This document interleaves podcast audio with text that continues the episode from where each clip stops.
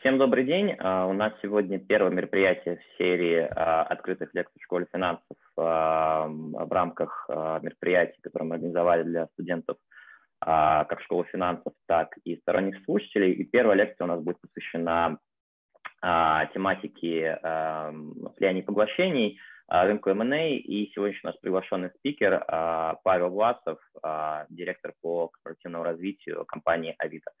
Павел, добрый день. Да, добрый день. А, и со мной также а, эту дискуссию будет вести Антон Чигрин, а, спикер школы финансов и аналитик компании Goldman Sachs. Да, всем добрый день. Павел, тогда, переходя к, непосредственно к нашей дискуссии, наверное, один из самых популярных вопросов, с которого хотелось начать беседу, который мы получили от студентов, это чуть больше понять про ваш карьерный путь, как, как оказалось, что вы выбрали карьеру в финансах, как она развивалась, э, какие-то основные, может быть, такие вот э, точки развития вашей карьеры, э, вот, момента и начала. Да, значит, э, в финансах я оказался практически случайно, э, скорее благодаря интернету.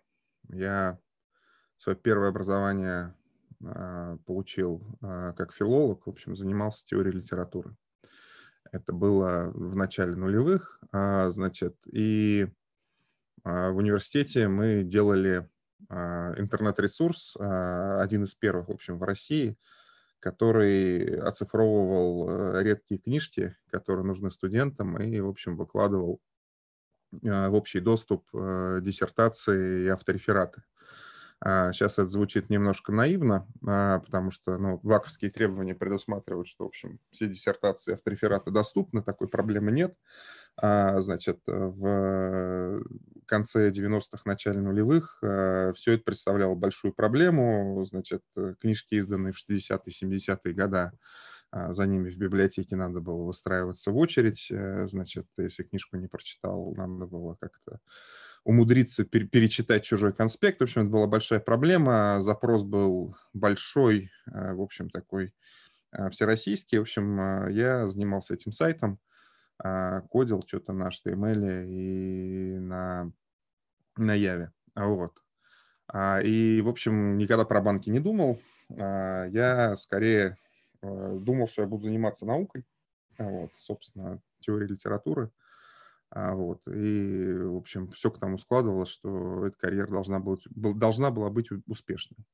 Значит, и после того, как я закончил университет, летом я увидел объявление, что один из банков ищет э, веб-мастера.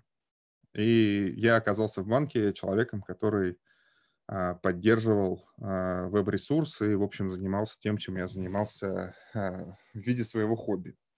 Вот. Потом, э, соответственно, все было в Самаре. Первые э, два плюс года я занимался сайтом, маркетингом, колл-центром, потом каким-то ресечем. Вот. Ресеч меня привел э, в Альфа-банк, я переехал в Москву. В Альфа-банке я занимался ресечем и стратегией для корпоративного банка. Значит, рисовал модельки, занимался отраслевым ресечем и кредитными стратегиями. А потом а, уехал на MBA а, в университет Болони в Италии. И уже после того, как я вернулся из Италии, я попал в Сбербанк, где провел последние 10,5 лет. В общем, это как раз было начало трансформации Сбербанка из такого старорежимного советского учреждения. Вот. Я занимался стратегией, это был такой, в общем, go-go режим, а, вот, а, значит, и а, первые сделки, в которых я стал участвовать, они, собственно, возникли там в 2010, 2011, 2012 годах. Соответственно, мандат корпоративного развития, который был у Сбербанка, в общем, Сбербанк, можно сказать, если концептуализировать, чем занимался Сбербанк, наверное, это было три таких волны слияний и поглощений. Первое, а, мы поняли, что а, есть набор компетенций, которые Сбербанк не может получить органически, просто потому что они слишком сложные, их построить внутри проблематично. А, но пробелы в продуктовом ряде для Сбербанка были очевидны. Так у Сбербанка в продуктовой линейке, если мы посмотрим там, на 2009 год, не было ничего в Consumer Finance, не было ничего в инвестиционном банке, и поэтому Сбербанк, в общем, делал сделки типа партнерства с BNP Paribas. Это то, что есть у Сбербанка совместное предприятие, которое занимается автокредитованием. Там, значит, а вот этого не было. А, аналогичная в этой же логике сделка – это приобретение тройки «Диалог», который позволил получить инвестиционный банк внутри а, продуктовой линейки. Значит, э, ну, очевидно, что российский рынок для такого distant лидера, в принципе, ограничен, и э, Э, вторая волна, так скажем, была связана с тем, что Сбербанк стал думать о географическом расширении, просто потому что а, рост а, в границах России, ну, он не навсегда. Ну, просто у него есть естественный, естественный потолок, и тем более, если ты являешься банком, а, то там иметь рыночную долю 100% в кредитовании опасно, это просто значит, что ты фактически не выбираешь заемщиков, то есть даешь деньги всем. Ну, это в принципе невозможно. Вот. И тогда Сбербанк э, сделал, э, там, наверное, ряд сделок. Это приобретение 10 банков э, платформа Volksbank International с амбицией расти э, в Восточной Европе. И приобрел э, номер 5 крупнейший частный банк в Турции, Денисбанк. Логика была в том, чтобы э, сформировать некий макрохедж, поскольку Турция не имеет своих энергоносителей. Это означает, что когда нефть дорогая, Турции плохо, России хорошо, ну и, на, и наоборот. А, значит, а, была амбиция построить э, в Турции некий второй, второй мотор, второй домашний рынок, но, к сожалению, санкции, которые возникли после 2014 года, они глобальные операции, деятельность на международных рынках э, существенно а, затруднили. Вот. И в целом, а, начиная с этого времени, Сбербанк э, стал думать про сильнее про рост и развитие на российском домашнем рынке, и ответ на это был построение экосистемы. Вот. А, соответственно, это как раз та вещь, которая позволяет увеличить и масштабы, и доходность бизнеса а, на территории а, домашнего рынка. Вот. Но а, прежде этого для клиента означает удовлетворение максимально широкой его потребности. Вот, значит, в Сбербанке я поработал до конца марта 2020 года, и с 1 апреля появился в Авито. В Авито отвечаю за четыре вещи. За а, стратегию, за M&A инвестиции и э, работу с инновациями. В общем, как-то вот так вот. То есть э, можно сказать, что в банках я оказался совершенно случайно, благодаря интернету, и здесь змея укусила свой хвост. То есть я им снова занимаюсь, но в каком-то другом качестве. Понятно. Мы про Сбербанк, наверное, про Авито и про то, вот как построить карьеру еще детальнее поговорим позднее. У нас про это тоже было достаточно много вопросов от, э, от студентов. Наверное, возвращаясь к таким более общим вопросам, а вот э, опять же один из э, комментариев, который мы получали, э, многим было интересно, как развивался ваш функционал по мере изменения вашей позиции, да, то есть с момента, как вы пришли в банк, и вот до момента, как э, вы заняли уже исполняющие, управляющие позиции, как сильно меняется функционал и чем вы занимаетесь, ну, по большей части сегодня, как выглядит ваш э, рабочий день в текущих условиях? Скажем так, значит, рос не только мой функционал, но и в целом рос размер подразделения, которое занимается корпоративным развитием. То есть, э, скажем так, э, в 2010-2013 году а, сделки были частью стратегии внутри Сбербанка, соответственно, и люди, которые этим занимались, э, в общем, занимались в том числе стратегическими вещами, то есть это не был такой выделенный ресурс на 100% времени. Затем это оформился в такое ударное подразделение внутри стратегии, в котором было человек 10. А вот сейчас можно сказать, что Сбербанк построил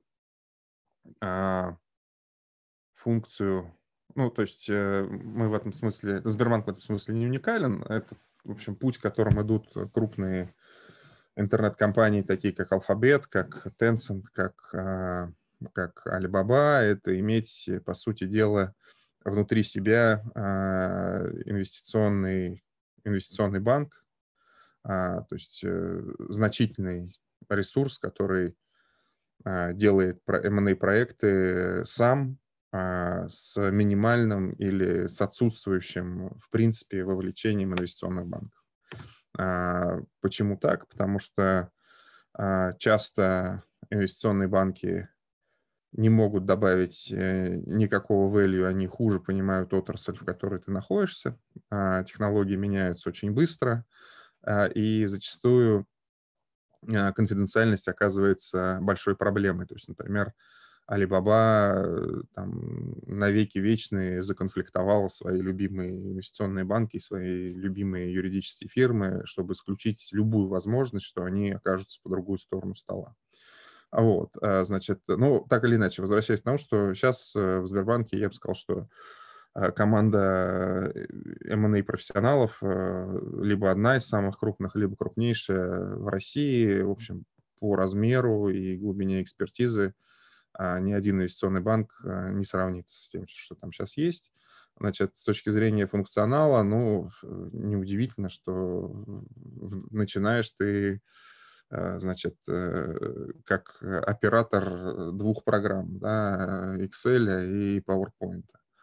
А вот, значит, э, чем больше растет э, твой seniority, тем больше у тебя возникают переговоры значит, э, origination, когда ты сам ищешь сделки, вот, и, собственно, exposure на executive management, где ты эти сделки защищаешь, презентуешь э, и так далее. То есть я думаю, что здесь это совершенно не, не какая-то не... Э, то есть buy side ну, ничем не отличается от любой другой позиции в corporate finance. То есть в любом случае начинаешь с research а, с Excel, и потом где-то на конце показываешь презентации борду и там ведешь переговор с бенефициарами. А значит, на что похож мой рабочий день? А, а поскольку я в Авито а, не только занимаюсь а, вот этими функциями, которые у меня есть, но а, а, я, в общем, член управляющей команды, то, конечно, а, квант моего времени, процентов 25, это а, регулярный менеджмент, э, который направлен на компанию в целом. То есть это встречи управляющих, это ревью того, как бизнес у нас перформит, вот, и в целом, как человек, который за стратегию отвечает, я, в общем, вот погружаюсь. Это не связано с а, с M&A, это скорее связано там, со стратегической ролью, и а, моя идея в том, что как раз есть большой смысл в а, объединенной функции, которая объединяет в себе стратегию и M&A, да, вот, а так, а, ну, скажем так, все зависит от pipeline а, а, а, Значит, если много сделок в стадии переговоров, то ты тратишь много времени на переговоры, если pipeline нужно строить, то ты больше времени тратишь на origination, там, встречаясь с основателями компании, с акционерами, а, значит, э, либо пытаешься получить к ним доступ, вот, а, соответственно, а, ну да, то есть, э, в общем, можно сказать, что рабочий день корпдев профессионала вот меня это Э, внутренние встречи и встречи там, с возможными партнерами, и переговоры. И, ну, конечно, как руководитель зависит в своих результатах от того, что делает его команда. Поэтому а, из человека, который а, а, рисует слайды, чем больше ты прогрессируешь, тем больше ты превращаешься в комментатора слайдов. Это не означает, что ты сам ничего не делаешь руками, но в целом давать обратную связь э, команде — это там треть времени. Вот. Э, Наверное, как-то так. Вот. Если говорить про рабочий день, э, кажется, что а, режим изоляции, значит, связанный с коронавирусом, он, конечно, приводит к тому, что то есть мое впечатление, что работаю я больше, то есть и, в общем, там, на 25-40% э, рабочий день длиннее, просто потому что те вещи, которые можно в офисе решать, перекинувшись двумя словами, в ситуации, когда все работают удаленно, для этого просто надо вставить встречу, там, не знаю, на полчаса, на час, вот, и поэтому, в общем, а, 12-14 часов это, наверное, not unheard. Вот. Продолжая тогда разговор про рабочий день, а что нравится и не нравится в текущем вот таком распорядке дня и, может быть, там что-то, что было в Сбербанке, что-то, что сейчас есть по Авито, а, что-то, что, на ваш взгляд, там можно делать по-другому, более эффективно. Вот что вас заставляет, условно, каждый день вставать идти на работу? Что, что привлекает в этой работе? Ну, смотрите, а, мне кажется, что а, есть э, ряд профессий, ну, по крайней мере, две, точно знаю, значит, э, которые тебе позволяют прожить э, тысячу профессиональных жизней. А, значит, э, это, конечно, buy-side, и, это люди, которые занимаются кредитным анализом. То есть ты э, каждый день смотришь на разные бизнесы, встречаешься с разными людьми и, а, скажем так, э, у тебя есть возможность каждый день узнавать что-то новое. Это очень интересно. То есть ты можешь смотреть а, в, одно, там, в один и тот же день а, на технологии компьютерного зрения, значит, на мессенджеры, вот, и э, попутно, например, смотреть, э, что делает American Express в Соединенных Штатах. Вот. Это, конечно, мне кажется, что это интеллектуально очень интересно. Это э, вот, самый большой источник, источник драйва и воодушевления. То есть это, это возможность узнавать что-то новое, и э, причем э, в довольно широком, в, в довольно широком спектре. Вот. А если говорить о каких-то там annoying вещах, ну, все они перевешиваются а, профессиональным интересом. Вот, я бы так сказал. Вот.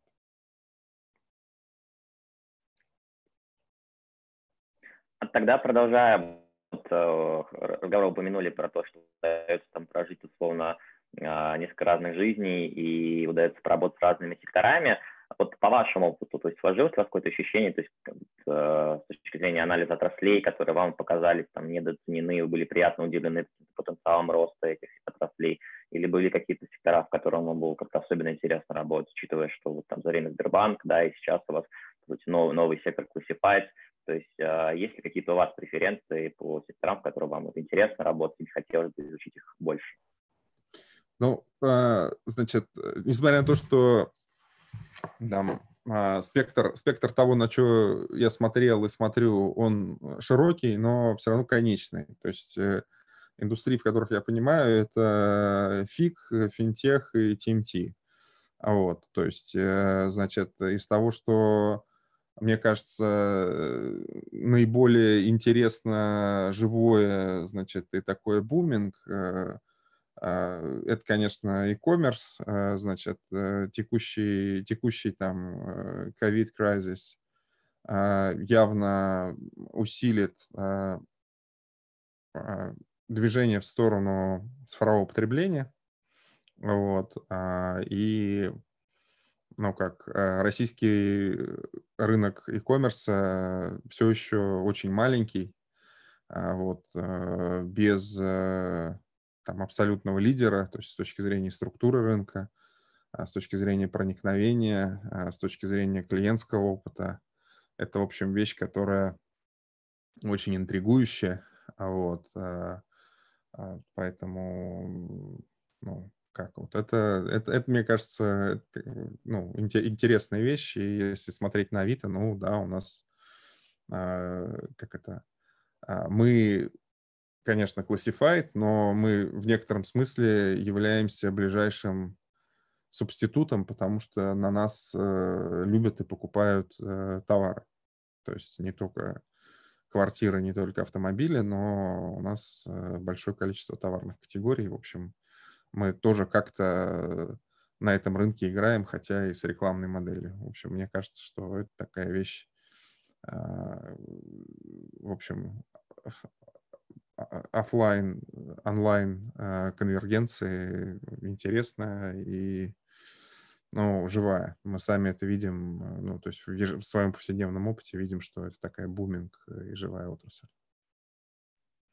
А если попробовать обобщить, то есть какие-то, ну, не знаю, может быть, топ-3 открытия, которые вы сделали вот в свою карьеру за последние 10 лет, которые вас так вот приятно удивили? Ну, я не могу сказать, что там приятно или неприятно удивили. Мне кажется, что, э, значит, э, там первое, первое, первое наблюдение, которое я сделаю, там, наверное, открытия, они связаны не с тем, что э, там, э, я открыл какой-то физический закон, да, или удивился э, какому-то факту, да, там, сколько зубов у крокодила, да. Вот, мне кажется, что э, то, что действительно важно, это вещи, связанные с какими-то софт-вещами, вот, и которые, как громко бы не звучало, э, связаны с опытом, да, и, и если говорить про три вещи, мне кажется, что важно. А, вот там тезис первый. А, в переговорах а, категорически нельзя ничего додумывать за людей. Вот, э, ну, условно говоря, да, там вы, когда выстраиваете позицию, вам часто кажется, что вот это вот точно никто не съест. Значит, и вы торгуетесь сами с собой, не торгуетесь с контрагентом, а, значит, додумываете, что контрагент вам скажет. Это э, скорее такая ментальная ловушка. Мне кажется, это такой важный извлеченный, по крайней мере, для себя урок, никогда ни за кого ничего не додумывать. Вот, э, значит, э, если мы хотим что-то попросить, мы попросим. А вот, значит, э, предугадывать реакцию там, другого человека полезно, важно мыслить в сценариях, но додумывать за него, это означает просто торговаться с самим собой и идти на уступки, которых от вас вообще в принципе никто не ждет. То есть это самая глупая вещь, идти на односторонние уступки, а, либо еще в переговорах не оказавшись, либо а, ну, даже в комнате переговоров, когда вы там что-то сдаете, ничего взамен не получаете. В общем, это вот, наверное, тезис первый.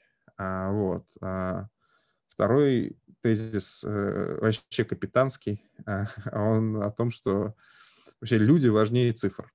У финансистов есть с этим проблема, потому что мы, когда смотрим на компанию, мы зарываемся в трех формах отчетности, значит, исторических показателях, э, значит, ratios э, и так далее. Значит, критически важно понимать там в таргете, что вообще за люди, насколько они мотивированы на то, чтобы показывать результат, насколько у вас с ними есть fit, как у покупателя, а, и насколько правильные стимулы, мне кажется, это очень важная вещь в любой M&A транзакции, это система, система стимулов, которые есть э, там у менеджмента, у вашего там какого-то младшего партнера. В общем, если стимулы сделаны неверно, все равно, что говорит Excel. Вот. А, и все равно, что есть в отчетности. Значит, э, а, и то же самое, э, то есть это факт жизни, если мы посмотрим, например, на а, американские компании в Кремниевой долине, то они уделяют огромное время тому, что называется а, HR due diligence в ходе проверки. То есть это вещи, которые столь же важны, как и финансовый due diligence. То, что мы видим на российском рынке, это очень спорадическая и скорее не системная работа а, с анализом команды, а, там, значит, систем мотивации, которые в таргете есть. В общем, это такая вещь, э, которой скорее рынку придется учиться, но здесь, опять же, важно, если ты смотришь только на цифры и очень мало уделяешь внимания людям или как-то паркуешь это на там, интервью с основателем, и тебе кажется, что ты все понимаешь, что происходит в компании, это как-то не очень правильно. В общем, я думаю, что второй тезис — это то, что а, люди важнее цифр. Вот. А, и третья вещь, э, а, которая скорее связана с э, подходом к риску и там, к агрессивности там, в bidding е, это, значит, э, такая тоже банальность. Это то, что если ты консервативный, это не значит, что ты самый умный нет ничего, нет ничего более простого, чем, значит, э, убить модель ставкой, а, значит, э, срезать э, top line в три раза и прийти, значит, к контрагенту и сказать, что все, мы выяснили, вы стоите 3 рубля. А вот, значит, на деле так может оказаться, что есть смысл переплатить или заплатить ту цену, которую вас просят, просто потому что для вас эта сделка а, стратегически важна.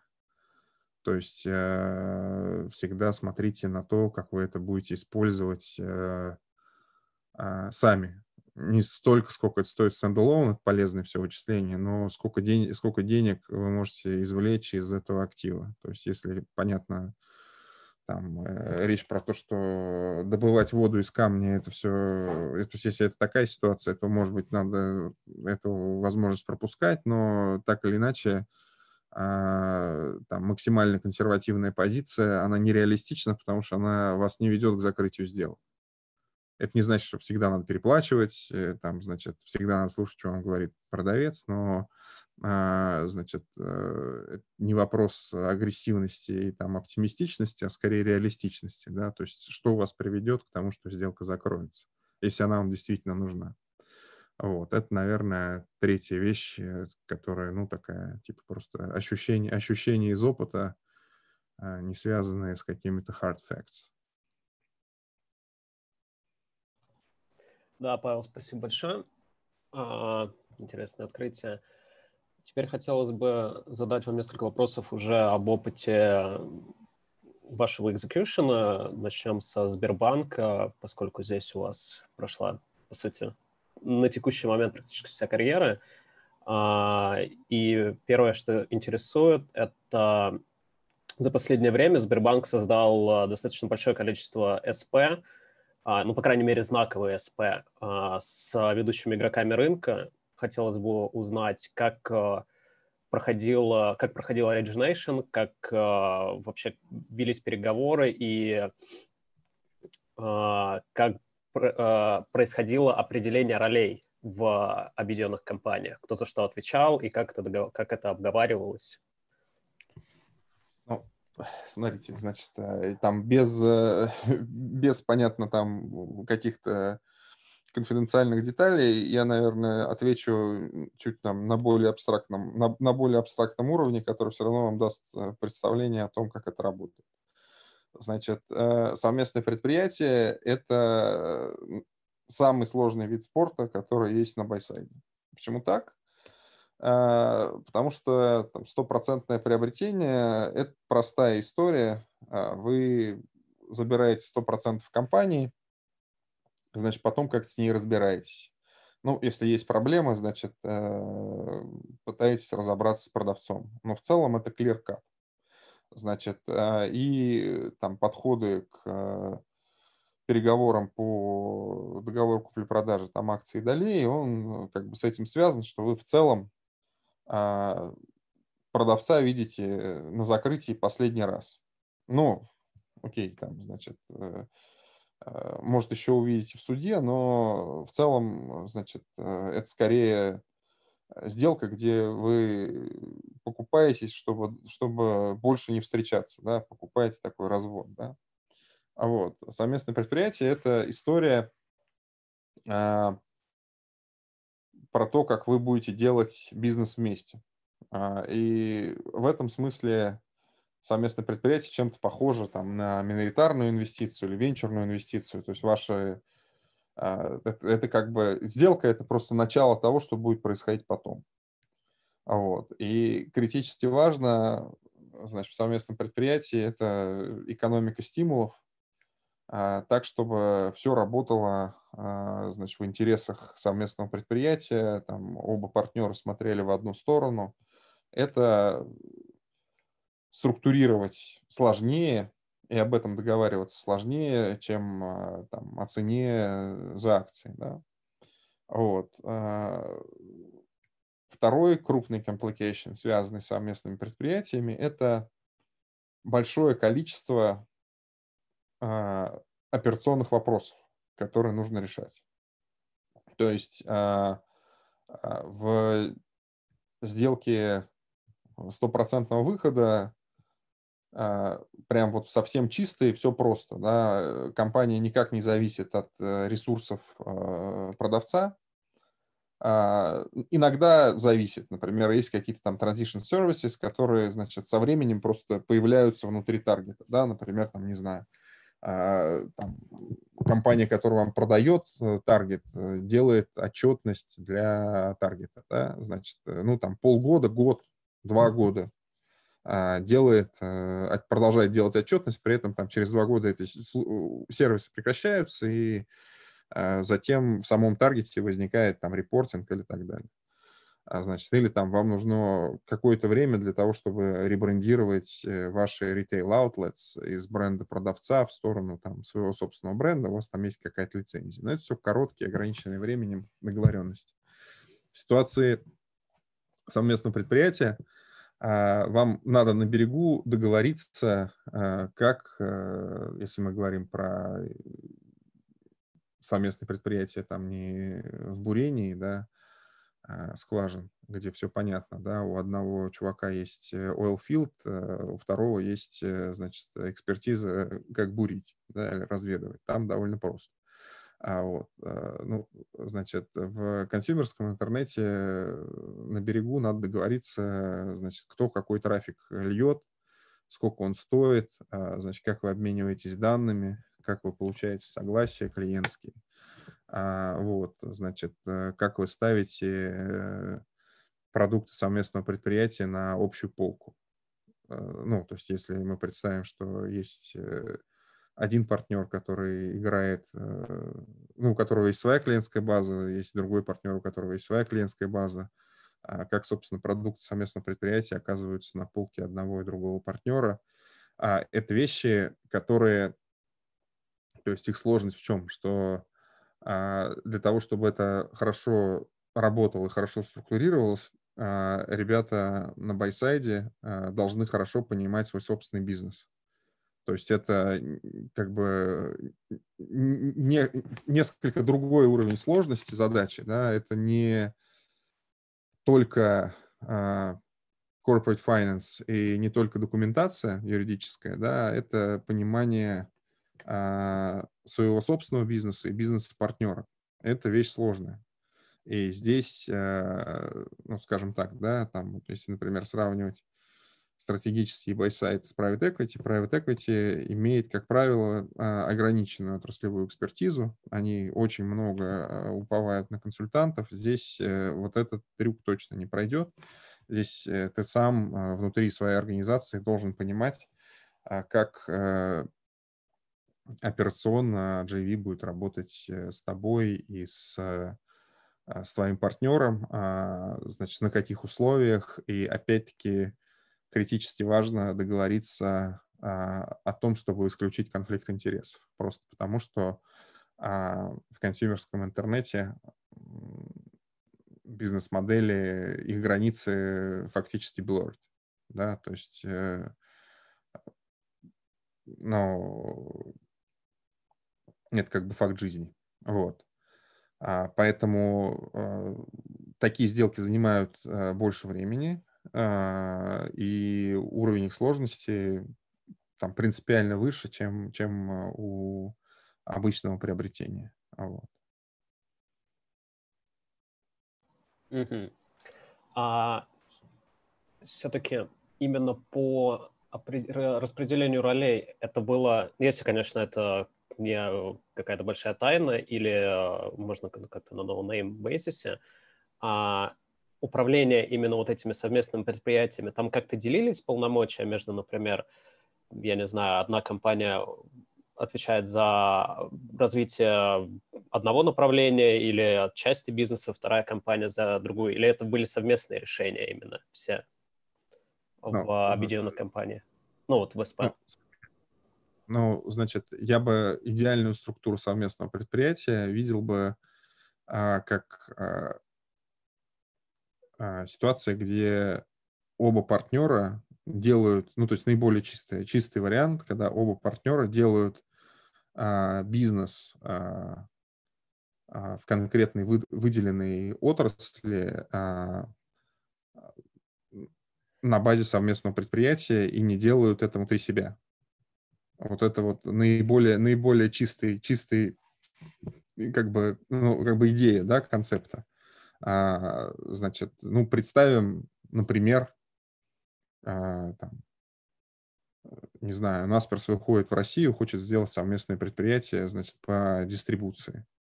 А вот. Он, наверное, там, если у кого-то есть э,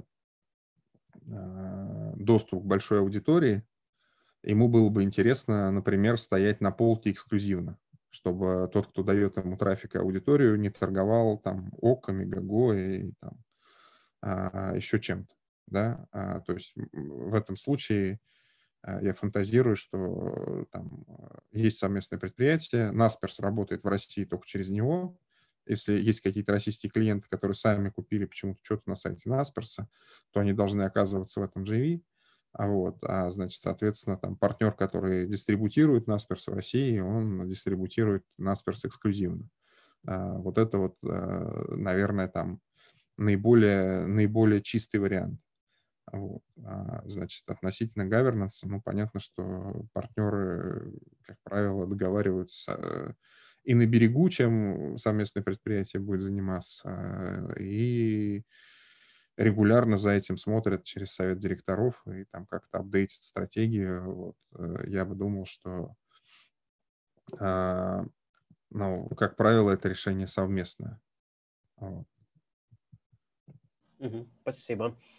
А, хотелось бы еще спросить, а, экосистема Сбербанка в последнее время расширила свое присутствие в ключевых потребительских сегментах, как вы сказали, имеет амбиции стать а, уровня Alphabet, Tencent, Alibaba.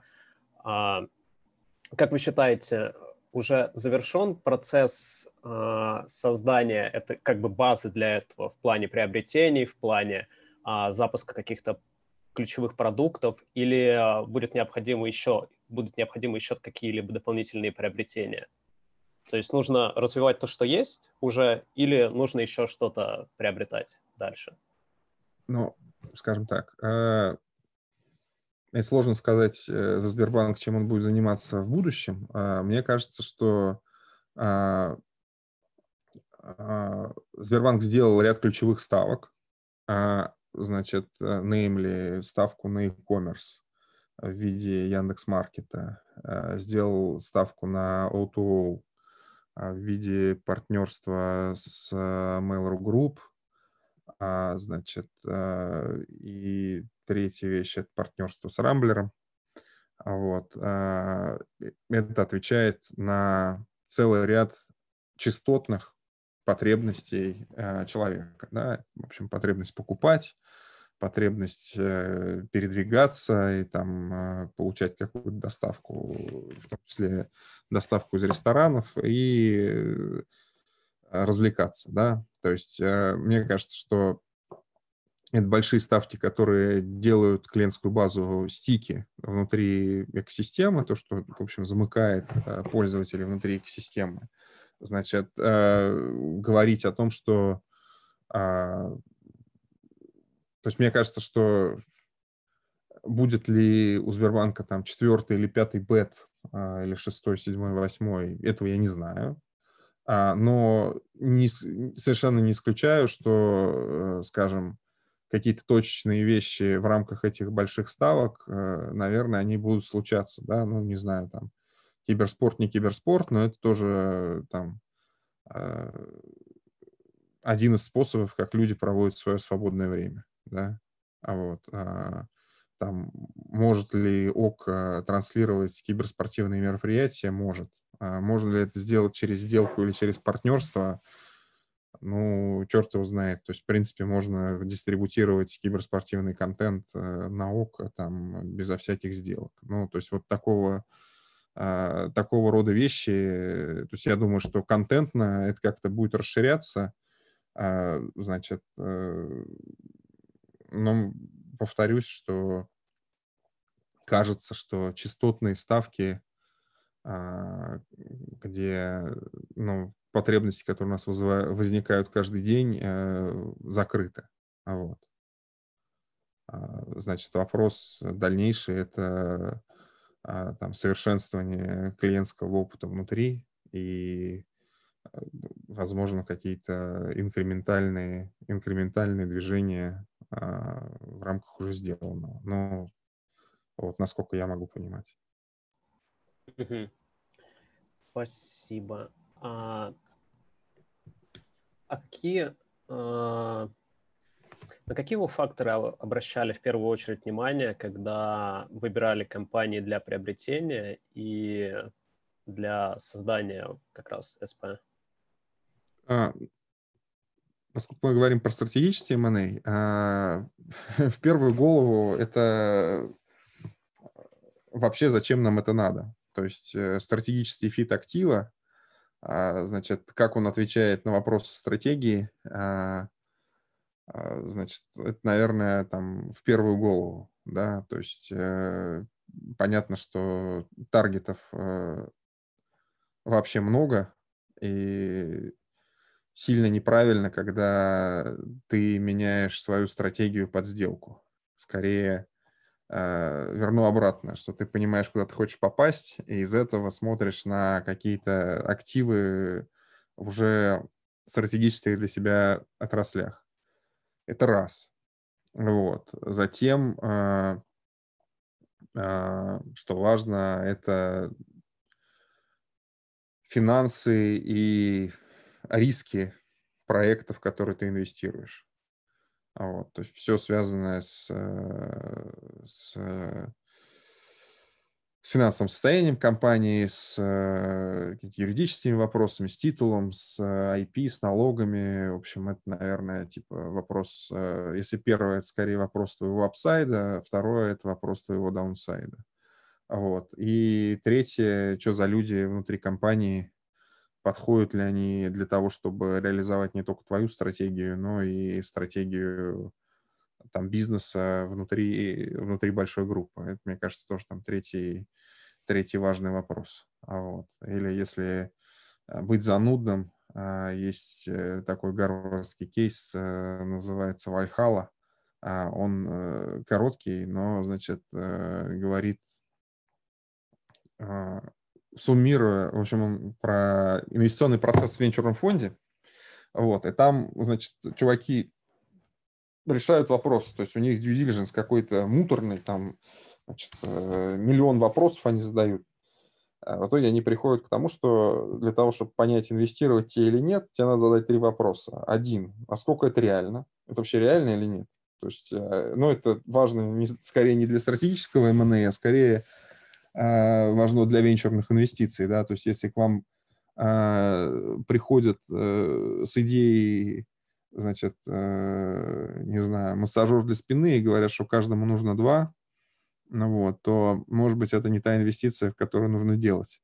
Вот, просто потому что, ну, это классический американский кейс там хулахуп бума, да, что чуваки, которые делали хулахупы, они, значит, считали, что Э, ну, каждому американцу точно по одному так минимум нужно, и поэтому это 300-миллионный рынок в штуках, да, что на деле не так. Вот. Насколько вообще это реально, насколько есть клиентская боль, это вопрос первый.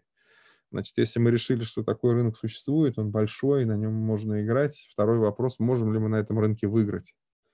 Вот, значит, можем ли мы на нем выиграть? Это есть ли у нас команда, есть ли у нас технологии для того, чтобы там занять э, первое или второе место, или как мы там себе видим образ успеха на этом рынке. Вот. А, и третий вопрос, э, который важен, это стоит ли это того? То есть если рынок большой, мы на нем можем выиграть, но это очень дорого, то финансовый инвестор на этом не заработает. Это скорее перспектива финансового инвестора, но мне кажется, она дополняет э, то, о чем я говорил там чуть раньше, про, про то, как стратег смотрит на инвестиционную возможность.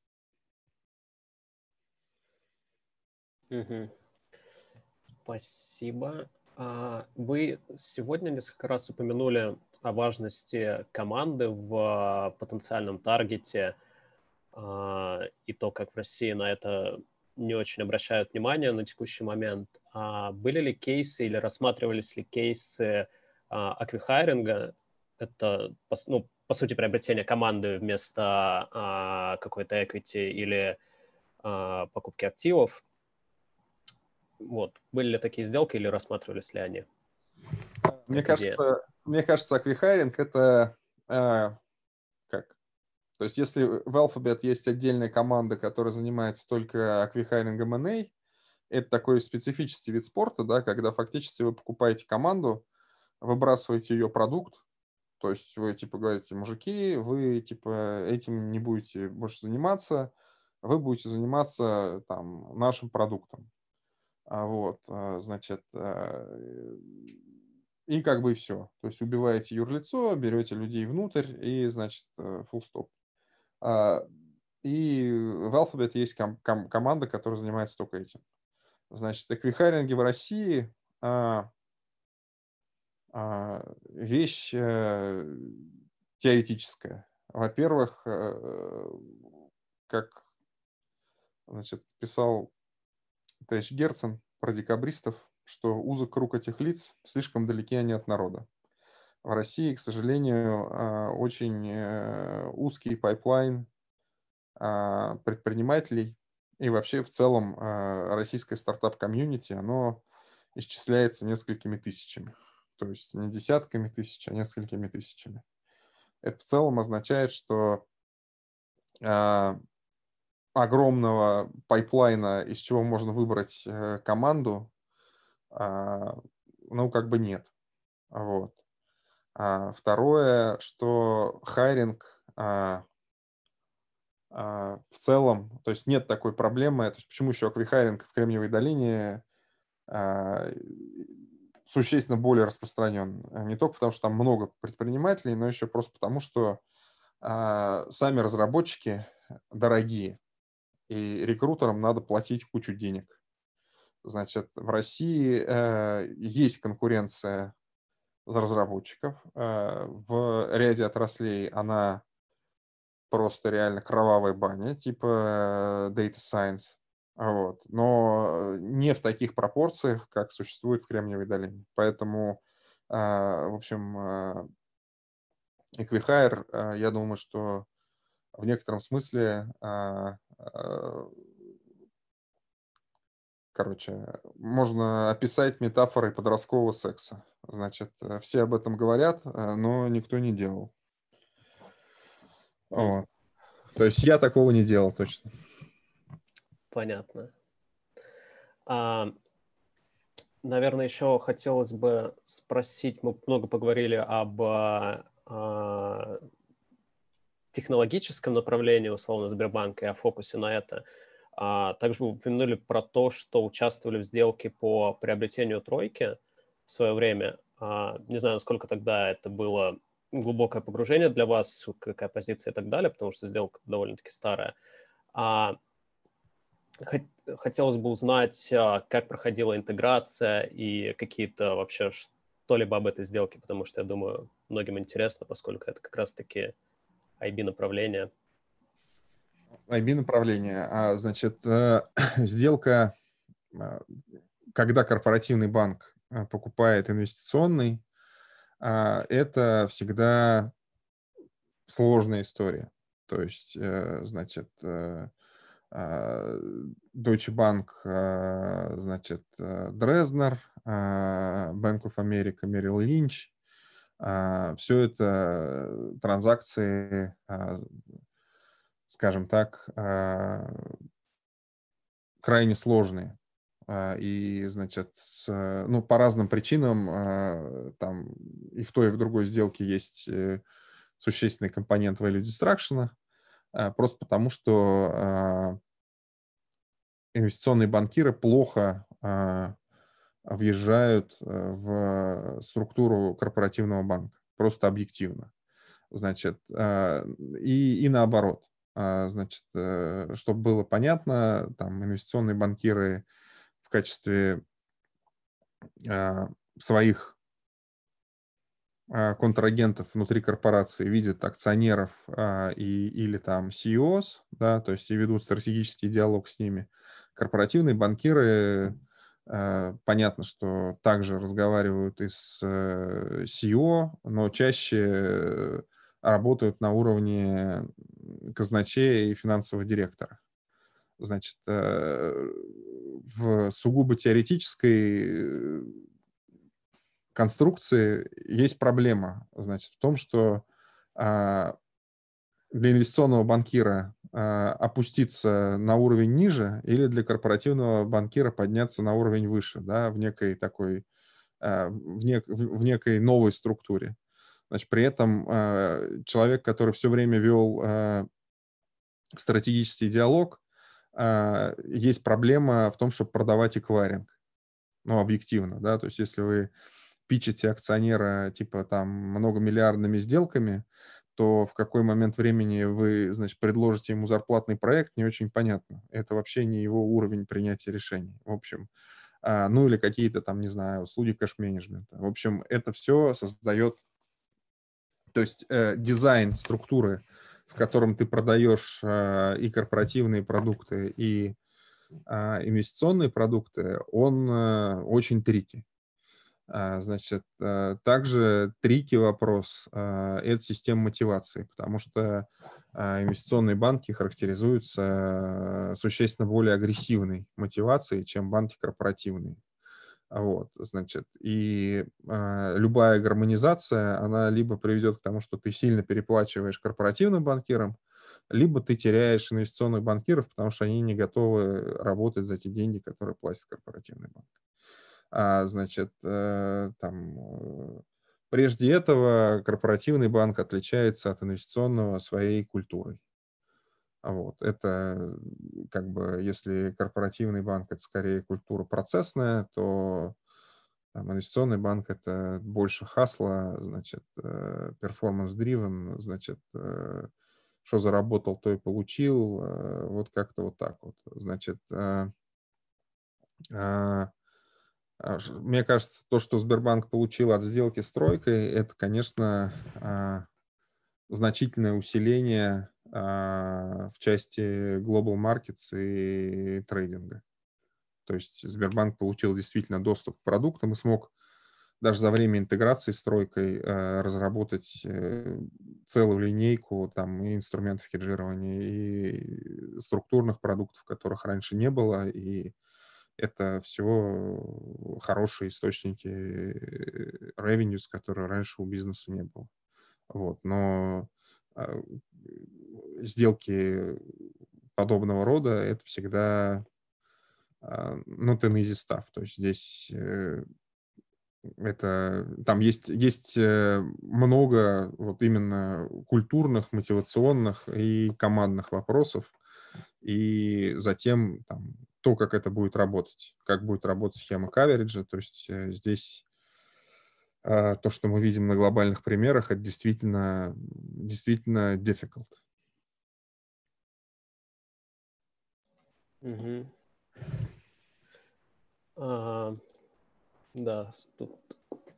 А, дальше следующий вопрос, наверное, уже более такой а, глобальный, через, который проходит через вашу карьеру, какая была а, ваша самая сложная сделка, которую вы закрывали?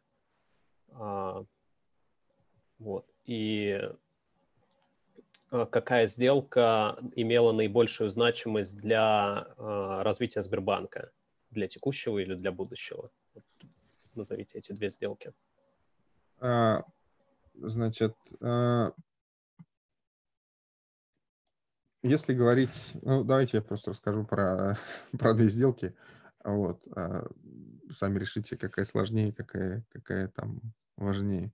Мне кажется, очень правильная для Сбербанка сделка э, в e-commerce, партнерство с, с Яндексом.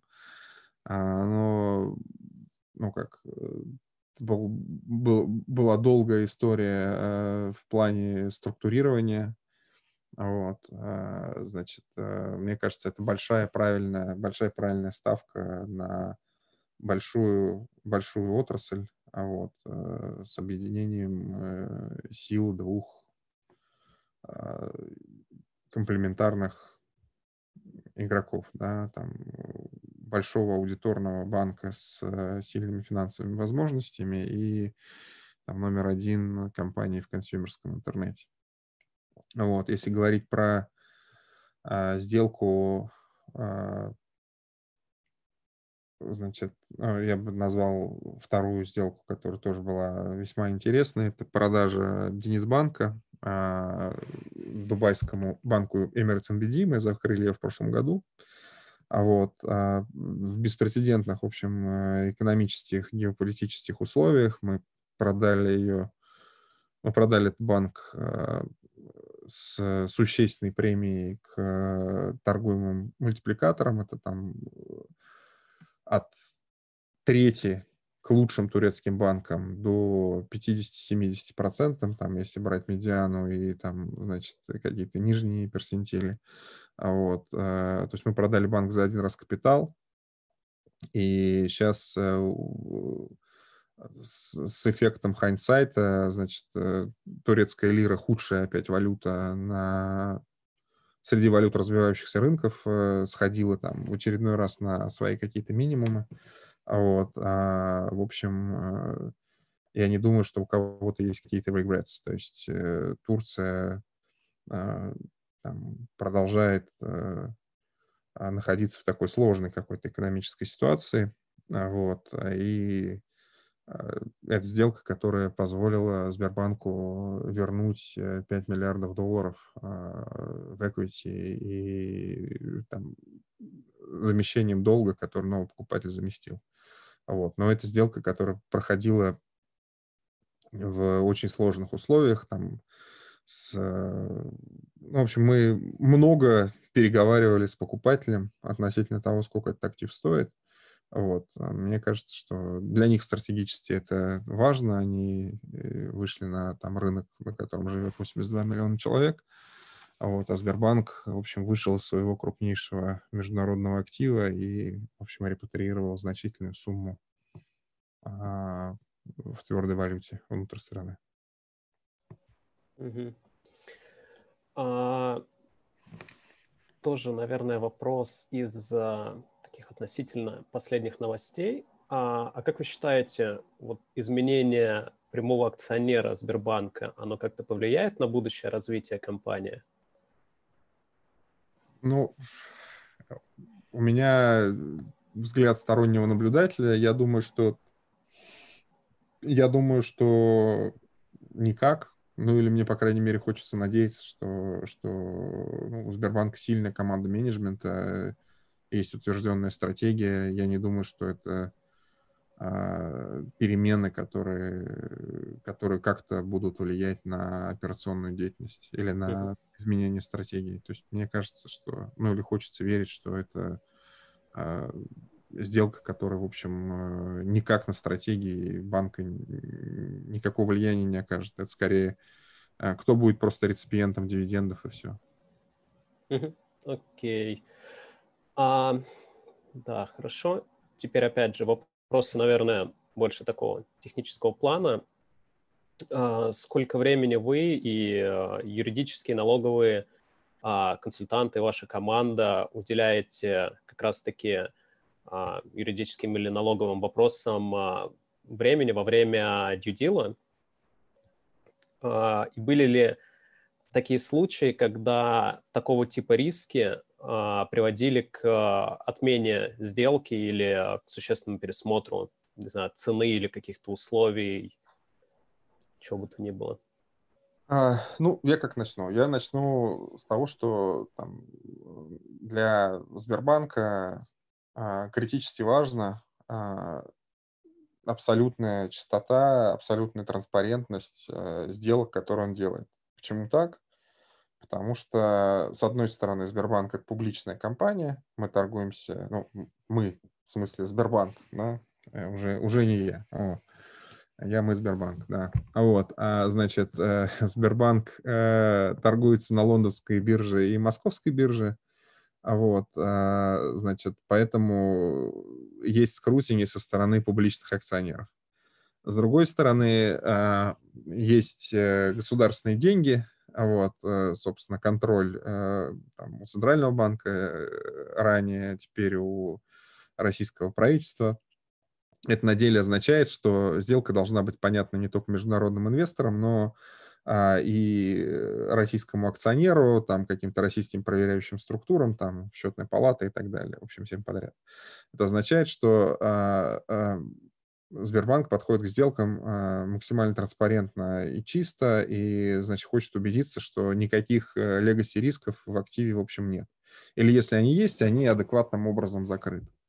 А, значит, э, это означает, что, конечно, Сбербанк внимательно подходит и к юридической проверке, и к финансовой, и к налоговой, как раз для того, чтобы достичь э, максимальной понятности транзакции для себя.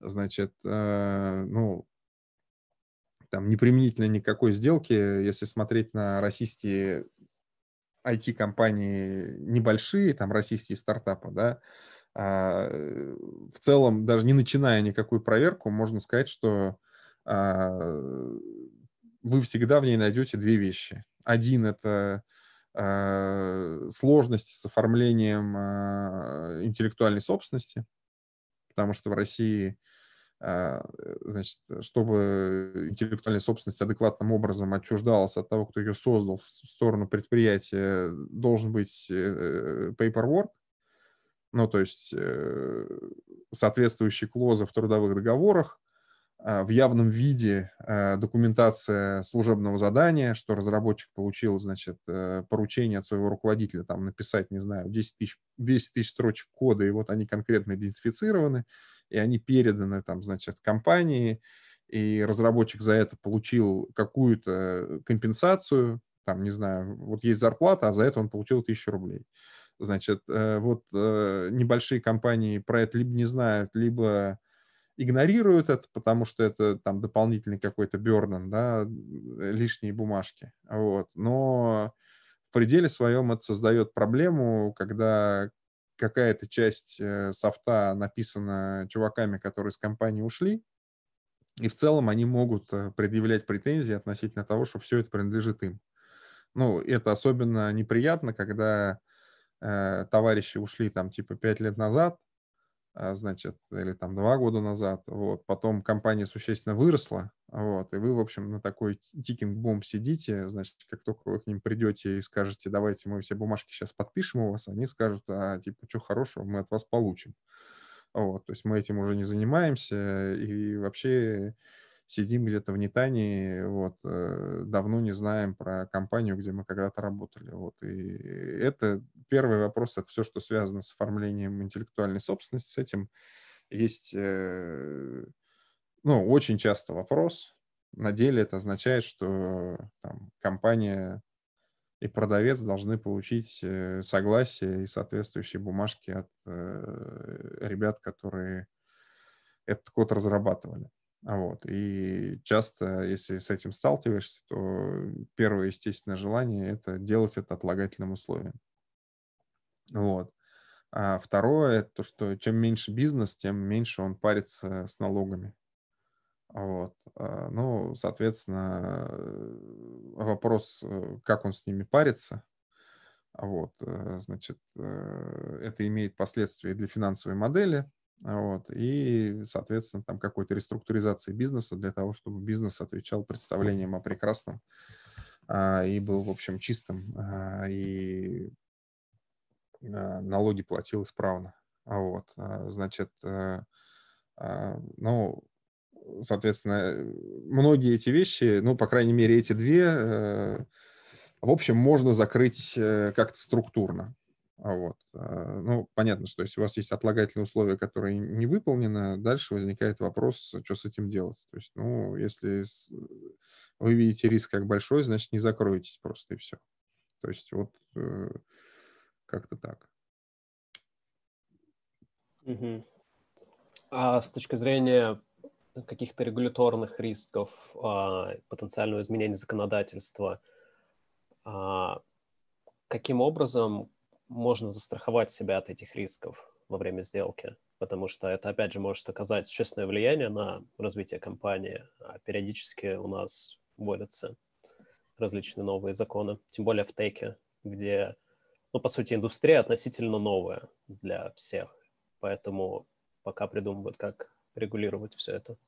Ну, смотри, мне кажется, что, значит, а, а, После того, как сделка закрылась, э, все риски, которые будут в будущем, это твой usual бизнес-риск как покупатель.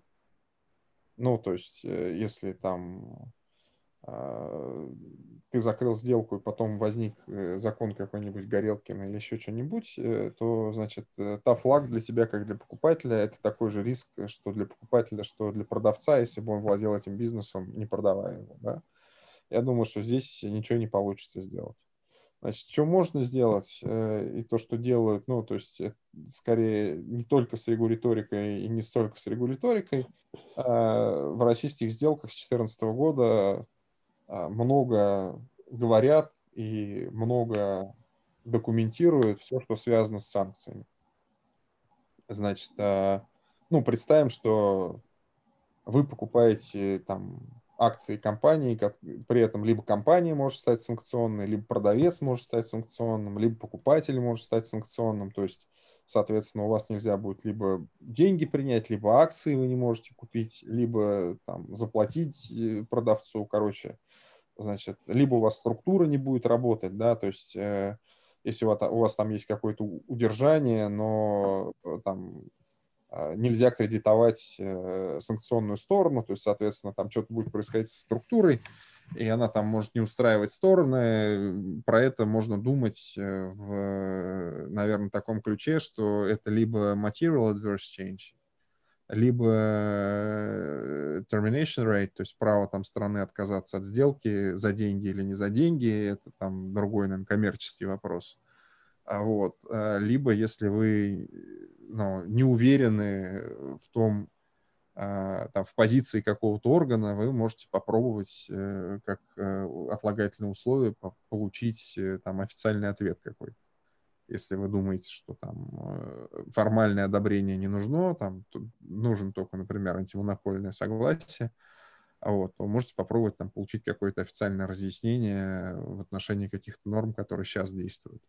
Вот, то есть я бы, я бы думал, что это вот структуры вокруг э, отлагательных условий, termination rates э, и material adverse change, когда просто когда бизнес стал, стал санкционным, когда поменялось законодательство так, что там он не может вести бизнес в той форме, как, как, э, как его ранее вели. Ну, в общем, вот как-то вот так вот. Угу. Так, с точки зрения рисков понятно, а с точки зрения апсайдов, а, а насколько часто заключаются сделки а, с какими-либо эрнаутами, и почему, как вы думаете, часто продавцы не идут на эти условия, хотя, по сути, они а, говорят, вот, мы верим в, вот в это развитие компании, вот такие прогнозы, но, тем не менее, когда речь заходит об эрнаутах, многие не хотят на них соглашаться. Ну, скажем так, э, значит, э, есть э, теплый ламповый взгляд на вещи, есть циничный взгляд на вещи. Значит, теплый ламповый взгляд из, из угла корпоративных финансов, он говорит о том, что earnout – это хорошая штука, которая позволяет выровнять, значит, ожидания по цене. Да? То есть мы типа делаем сделку по цене покупателя, значит, потом нам покупатель что-то заплатит. Значит, если окажется, что мы правы, значит, нам заплатят нашу цену. Это вот мы теперь думаем как продавец, да. Значит, ну, если мы не сможем, то, значит, останемся с, нек с неким флором, который нам заплатили. То есть слэш — это и есть цена покупателя. Вот, значит, сложности — это, это вот идеальное, идеальное представление, как работает турнаут. Сложности с турнаутом заключаются в том, что, ну, первое, сложно, а, сложно их и структурировать, и документировать. Значит, а, например, а, ну как, чуваки из Кремниевой долины, если вы посмотрите сделку э, Skype и eBay, то там договор купли-продажи акций типа страниц на 70, и earnout agreement тоже страниц на 70, первые страниц 30 – это определение. Значит, э, это говорит о том, что в целом, если у вас earnout clause очень короткий, значит, вы что-то делаете неправильно. Почему? Потому что э, структура раута в себе содержит э, встроенный конфликт. Э, покупатель всегда хочет заплатить меньше, значит, продавец хочет э, полную стоимость турнаута.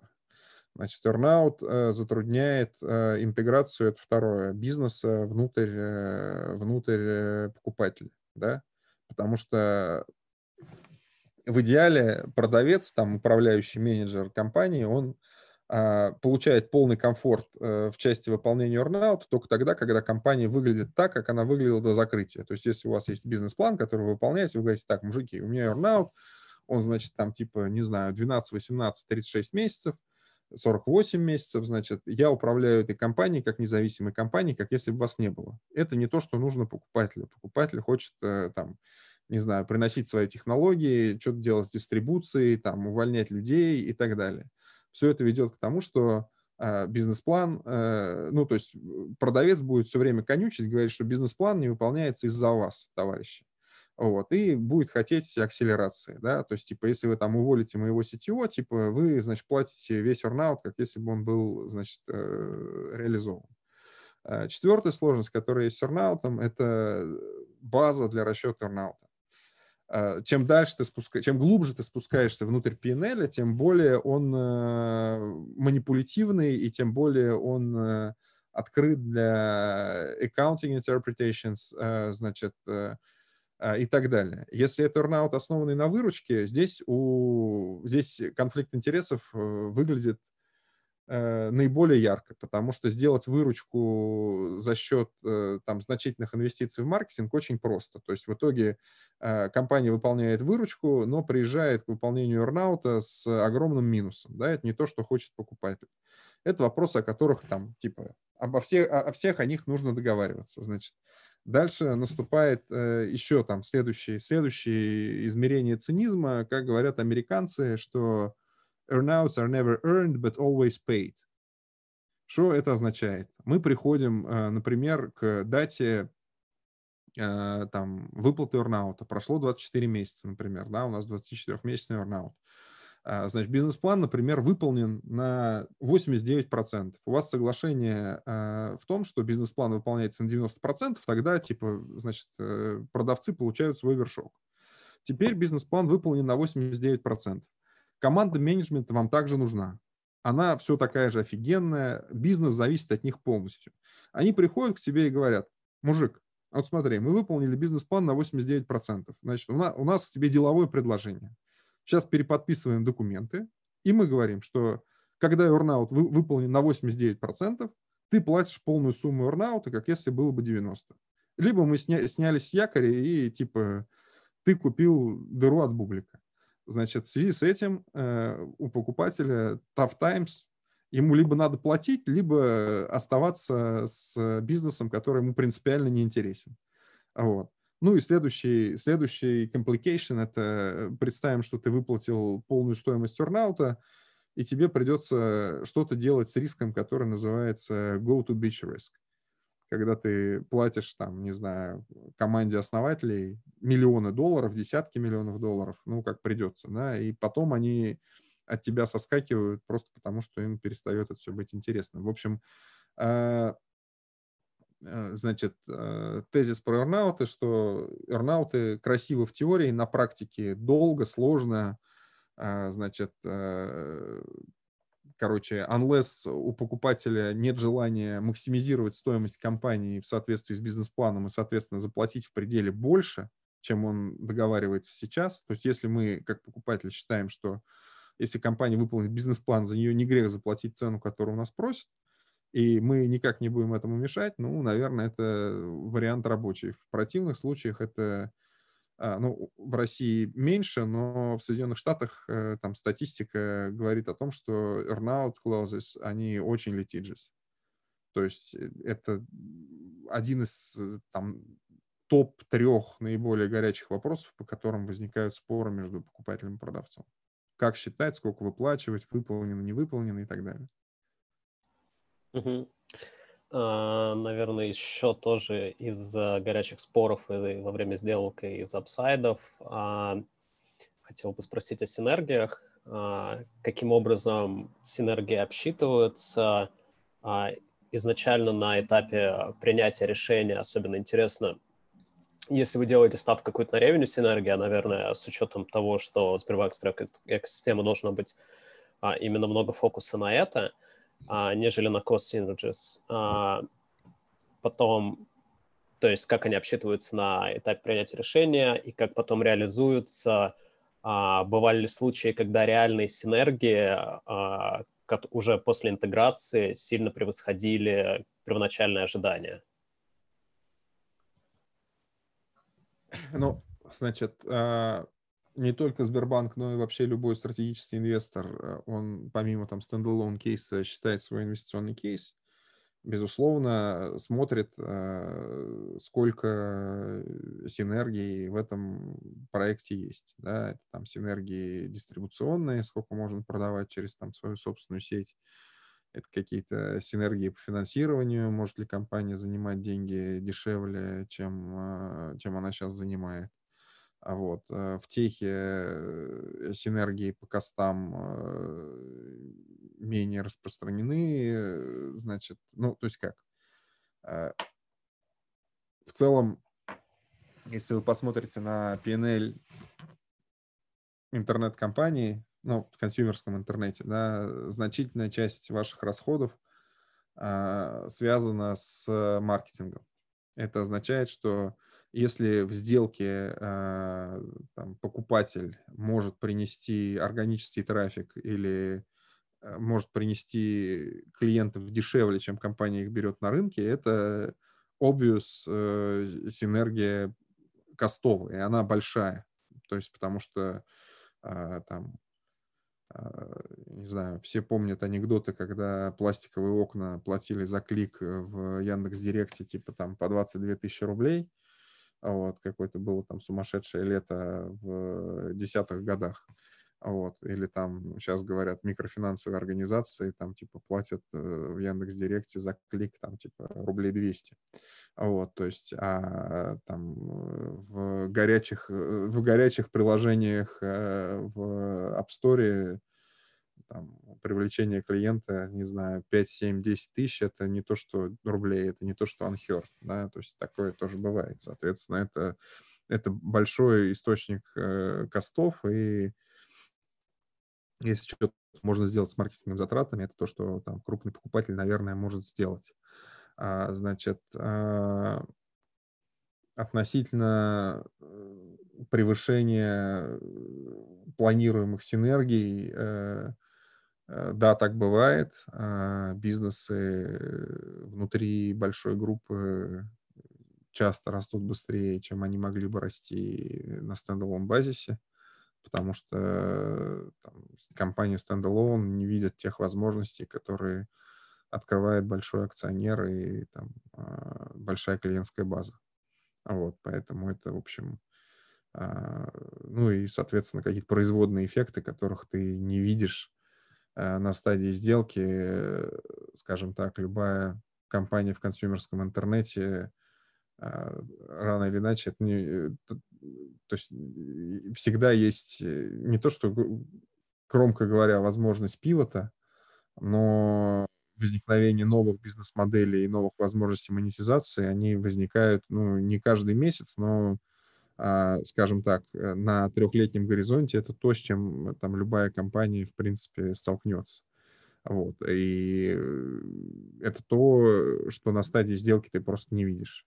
То есть это нек- некие такие эффекты уже скорее производные, вот, которые ты никак не можешь моделировать. То есть там а если ты всегда монетизировался там по рекламной модели, а потом начал э, там монетизироваться по подпискам, а, то тебе просто там, на дату модели ты этого можешь не видеть вполне. Вот, это какой-то новый source of revenue. Вот. Павел, переходя, наверное, тогда к блоку вопросов э, по непосредственно текущему месту работы в, в, э, в команде Авито, а, вот каково ваше вообще вот, э, мнение по поводу такой инвестиционной привлекательности компании, да, в чем там сильные стороны с точки зрения там, там, equity story для инвестора компании, и в чем вы видите возможности там, для дальнейшего роста и там, раскрытия потенциала компании? А, ну, мне кажется, что Авито такой, э, как это, hidden champion русского интернета потому что когда говорят про российский интернет, э, обычно думают про Яндекс, про консюмерский интернет, про Яндекс и Mail.ru Group.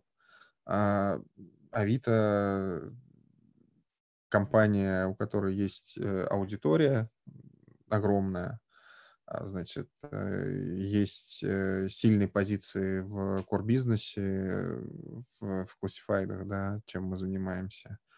А у нас есть сильный бренд, вот, то есть в целом а, мы такой шопинг destination для выгоды. Вот, то есть в, части goods, э, там особенно в регионах мы а, мы очень крутой, сильный бренд, и плюс к тому не в регионах, а, там, а, там, в миллионниках мы видим, что мы аппилинг и для хипстеров э, и для более молодой аудитории, потому что мы как раз э, в авангарде шеринг экономи, да, вот, э, когда мы позволяем там дать вещам вторую жизнь и так далее. Вот, у нас сильный акционер, у нас сильные финансовые результаты, хоть мы их не показываем. Вот. А, то есть, в общем, да, мне кажется, мы любимый бренд, сильный с большой аудиторией, с э, сильными финансовыми результатами. А вот, э, значит, ну, про будущее, э, я думаю, что а, там, мы даже публично говорили про то, что мы а, движемся в сторону маркетплейсных вещей. Вот, а, мы в этом году, в этом месяце, не в этом, в апреле запустили доставку курьерскую по Москве.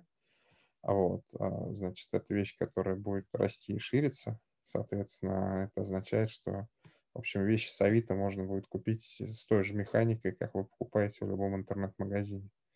Вот, а, что для end-консюмера прикольно это то, что он понимает, то, что он хочет, а, значит, а для продавца это возможность а, ну, то есть мы фактически большой магазин, в котором торгуют другие магазины. Вот. При этом тебе не надо тратить деньги там на сайт и так далее. Вот, в общем, мы какая-то такая точка входа для, для мерчантов, чтобы быстро продавать э, онлайн. Вот как раз-таки доставки и там, текущей ситуации, как она вообще повлияла на компанию, появились какие-то новые возможности, и как это, может быть, там, сказалось на результатах компании, то есть видно ли уже какой-то заметный, а, заметное улучшение там, операционных, финансовых показателей, как вы считаете, продлится ли эта тенденция после окончания кризиса? Ну, я думаю, что как у нас э, бизнес состоит из нескольких частей, э, там, э, ну, Э, сделки с недвижимостью в России сейчас э, затруднены или hardly possible в целом, да, значит, э, понятно, что там какого-то взрывного роста сложно ожидать на этом фронте, да. А с автомобилями есть, безусловно, отложенный спрос, вот, но это тоже не те вещи, которые люди покупают онлайн все еще. Вот, а, значит, ну, в товар, то есть, скажем так, а, текущая ситуация, конечно, оказывает на нас влияние. Здесь э, э, там, нет причин себя обманывать. Вот. Но, то есть, скажем так, какие-то категории чувствуют себя, естественно, хуже. Вот. Э, где-то есть, в общем, скажем так, менее задетая текущей ситуации динамика. Вот. То есть э, то, что касается товаров, ну, это то, что люди покупают и там транзачат. Другое дело, что э, механика передачи вещей person to person, она тоже не существует. Вот, поэтому, э, в общем, э, ну и из того, что пишут аналитики, аналитики говорят, что российский рекламный рынок будет э, в этом году впервые за свою историю скорее снижаться вот. Почему так? По простой причине, что если в прошлые кризисы а, интернет-реклама была только фракцией от общего рекламного рынка, то теперь, когда цифровая реклама там 50 плюс процентов от а, общего рекламного пирога, это означает, что если бюджеты сокращаются, то рекламодатели сокращают бюджеты на digital. Вот. В общем, э, наверное, там для индустрии в целом а, ну, будет падение бюджетов. Это, в общем, то, что а, весь российский интернет увидит. И, ну, я, я думаю, что пока не видит, потому что локдаун у нас начался 26 марта. На деле это означает, что квартальные цифры, которые а, листингованные российские компании выпускали, я имею в виду Яндекс, Mail.ru группы, HeadHunter – а, в них никакие эффекты кризисные еще не попали, поэтому ну, будем смотреть, что это означает для российского интернета на результатах второго-третьего квартала. А переходя к следующему вопросу, вот еще один достаточно популярный был запрос от студентов. Это а, там, чуть больше инсайта о том, как вы следите за рынком M&A, да, как выстроен ваш такой инвестиционный процесс для себя, и как вы подходите к поиску новых инвестиционных идей, как это происходило в Сбербанке, как сейчас у вас это устроено в, в Авито. Значит, э, для того, чтобы быть успешным э, в стратегическом байсайде, э, там, одна из критически важных вещей, если не самая важная, это иметь то, что называется двумя нерусскими словами проприетарный pipeline. Это означает, что вы видите сделки раньше всех на рынке. А, вот. Это позволяет вам а, не врубаться в аукционы, не рубиться по цене. Вот. А, и в целом позволяет растить собственную экспертизу. О чем я говорю? О том, что мы всегда начинаем со стратегии, мы понимаем, какие секторы нам интересны и какие абстрактно таргеты нам могут быть интересны. Затем мы ресечим эти конкретные отрасли а, там, путем и открытых источников. И самое важное, наверное, это сила нетворка, то есть это общение и с э, венчурными фондами, чтобы понимать, что у них в портфеле это дискуссии с юристами, дискуссии с банкирами, значит, и затем это просто построение отношений с теми компаниями, которые оперируют в тех отраслях, которые нам интересны. Неважно даже, они потенциальный таргет сейчас или в будущем, важно, что это общение просто углубляет вашу экспертизу внутри индустрии ну и в пределе своем а, ведет, а, ведет, к, ведет к сделке. Поэтому а, работа с нетворком, там, не знаю, выступления на конференциях, мониторинг конференций отраслевых – это вещи, которые, в общем, важны, причем критически важны для, для стратегического байсайда. В общем, это, это скорее нетворк, а не инбаунд вещи. Ну, понятно, что есть, э, окей, типа акционеры решили продать компанию, и поэтому они стучатся во все двери. Так тоже бывает. Вот. Но и это не обязательно плохие сделки, но э, видеть сделки раньше, чем они окажутся на рынке, вот это как раз и, в общем, есть э, мастерство и характеристикой, которая там отделяет, скажем так, крутую внутреннюю МН команду от обычной. Не скажу плохой, но обычный. А насколько, как раз таки, если мы говорим чуть больше о Network, насколько ваши контакты, которые вы приобрели за время работы в Сбербанке, э, вам помогают в текущем месте работы, да, и насколько вы можете ими пользоваться? Ну, могу пользоваться, значит, э, чувствую, чувствую себя абсолютно комфортно. Вот. Я, как это, мне кажется, это, это, очень ценный, это очень ценный актив, э, знать людей. Ну, то есть это как раз, если, если применительно там к текущей аудитории, мне кажется, это вещь, которая, которой надо заниматься early on.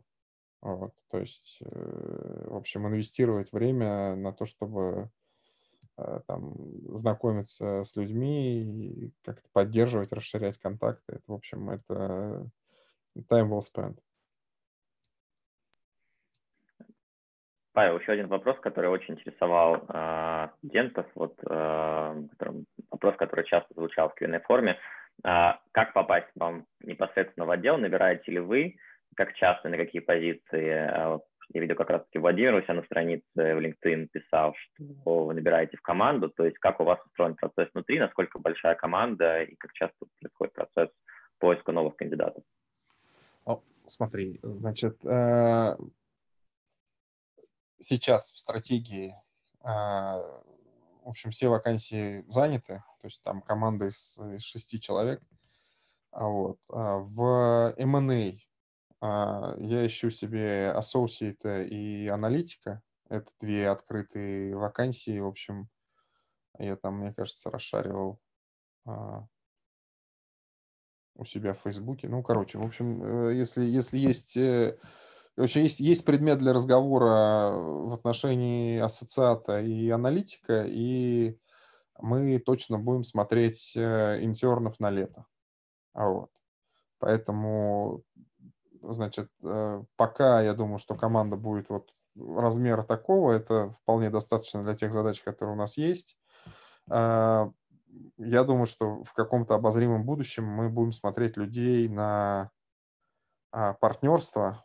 Ну, это нечто такое смежное. То есть это, с одной стороны, corporate finance задача, с другой стороны, операционные внутри, да, то есть это как вот примерно то, о чем я говорил в части совместных предприятий. Это то, как чужие продукты вставить в свою собственную инфраструктуру, ну и наоборот. То есть, в общем, там тоже, наверное, будут появляться, появляться какие-то вакансии. Вот, я, в общем, про это пишу в Фейсбуке и LinkedIn тоже. Вот. Ну и, соответственно, если у кого-то есть желание поговорить про позиции ассоциата и аналитика, а, значит, э, пуляйте резюме, поговорим.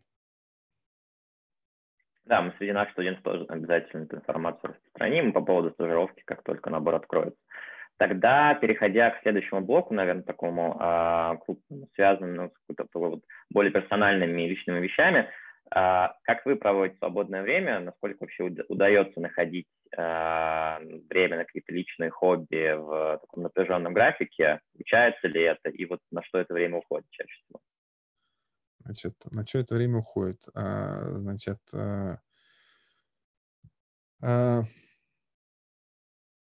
если, если начинать чуть издалека, мне кажется, что, ну как,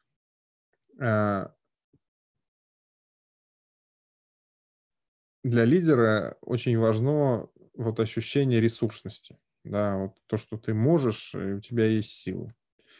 А на практике это означает, э, что а, у тебя должна быть возможность э, переключаться между видами деятельности, и в том числе к видам деятельности, которые довольно медитативные. Я не говорю про, про медитацию как таковую, но вот э, то, чем мне точно нравится заниматься и на что я свое свободное время трачу, я их трачу на э, кукинг, вот, э, либо на бег. Вот, значит, эти оба два занятия сильно медитативные. Вот. А, ну, то есть, типа, первые, первые минут 20 ты еще что-то о чем-то думаешь, когда бежишь, а, значит, с готовкой, а потом не думаешь уже вообще. Вот, с готовкой то же самое. То есть, если ты будешь, э, как это, с сковородой горячего жира думать о рабочих вещах, значит, вскоре, значит, кончишь ожогом. Вот и все. Вот, поэтому это такая вещь, которая сильно, сильно переключает. Вот, и она как раз э, дает ощущение, ощущение ресурсности. Вот. Вторая вещь, которая тоже, мне кажется, важной, вот, это а, ну, корпоративные, как это, корпоративная беговая дорожка, у тебя в любом случае будут ups and downs. То есть что-то будет получаться, что-то будет не получаться, там будет стресс, это все вещи естественные. Значит, для того, чтобы получалось все в uh, in a big scheme of things, uh, должна быть, uh, как мне кажется, ситуация, ну или контекст, в котором ты гарантированно успешен. То есть вещь, которая не связана с корпоративными финансами и, и в которой ты хорошо разбираешься, ну или там разбираешься лучше всех, там, будь то, не знаю, фотография, современное искусство, э, вино или, не знаю, я вот, э, значит, э, как это, некоторое время назад э, начал учить турецкий. Вот. И, значит, я точно знаю, что когда там получается, э, ну, я себя чувствую гораздо лучше. То есть это тоже вещь, которая тебя переключает. Это не какой язык, это не язык э, там индоевропейской группы. Это означает, что у тебя, в принципе, нет никаких reference points, вот, э, то есть там знакомых слов нет, грамматически совсем все другое. А вот, а, значит, э, ну, это тоже как-то, с одной стороны, переключает, с другой стороны, ты в этом контексте точно можешь э, делать шажки, которые а, похожи на успех. Вот, и это тоже то, что дает ресурс. Вот. А если мы говорим, может быть, опять же, больше вот были вопросы от студентов, какие-то рекомендации с точки зрения такого чтения для души и чтения для личностного развития? Какие-то такие книги у вас есть? Потому что я вижу, что сзади как раз-таки очень много разнообразной литературы. Есть какая-то любимая книга, если что-то, что вы посоветовали бы текущим студентам для личностного развития? Э, значит, ну, хороший вопрос. Э, значит, эм, а, так вот, если сходу. Мне кажется, вот если читать про мозги э, и про личностное развитие, вот у академика Татьяны Черниговской хорошие книжки про нейропсихологию. В общем, это такая, как это, вещь, которая позволяет все лучше разобраться. А вот э, недавно дочитал книжку Карла Равелли, такой итальянский физик, называется «Путешествие по квантовой петле». Она, в общем, есть на Литресе такая популярная, а, рассказывает о том, на что, такое квантовая физика. Мне кажется, вещь интересная, а, э, как бы это а, размыкает э, горизонты обыденных представлений реальности. Вот. Э, то, что в профессиональном плане, значит, то, что точно полезно, не знаю, у Дамадарана была довольно недавняя книжка, которая мне нравится, называется Narrative and Numbers. А, значит, она как раз, она почему важна всем, кто только начинает что-то делать э, профессионально в корпоративных финансах, потому что она позволяет, а, ну, то есть ставит вопрос о истории и цифрах. А, очень часто, чем более джуниор товарищ делает призу, тем больше она, короче, энциклопедическая и, значит, чуть ли не восьмым кеглем типа набранная. Ну, в общем, аналитик делает слайды для аналитика. Это все прикольно, только обычно так не получается. То есть, значит, использовать ее там для презентации борду не получится. А это вот э, в целом коммуникативные навыки, это критически, критически важная вещь. Вообще, если говорить, единственная важная вещь, которая есть э, в профессиональной карьере, это, конечно, коммуникация. То есть, например, там топ-менеджеров увольняют не потому, что они дают плохие результаты, а потому что они не могут объяснить, чем они занимаются. Вот, или там презентовать свои результаты. Поэтому то, что касается а, там структурирование собственных мыслей и презентация это важно. А, значит, э, там в догонку к Дамадарану есть э, не про это, но книжки, значит, э, относительно давно изданные, мне кажется, в конце 90-х.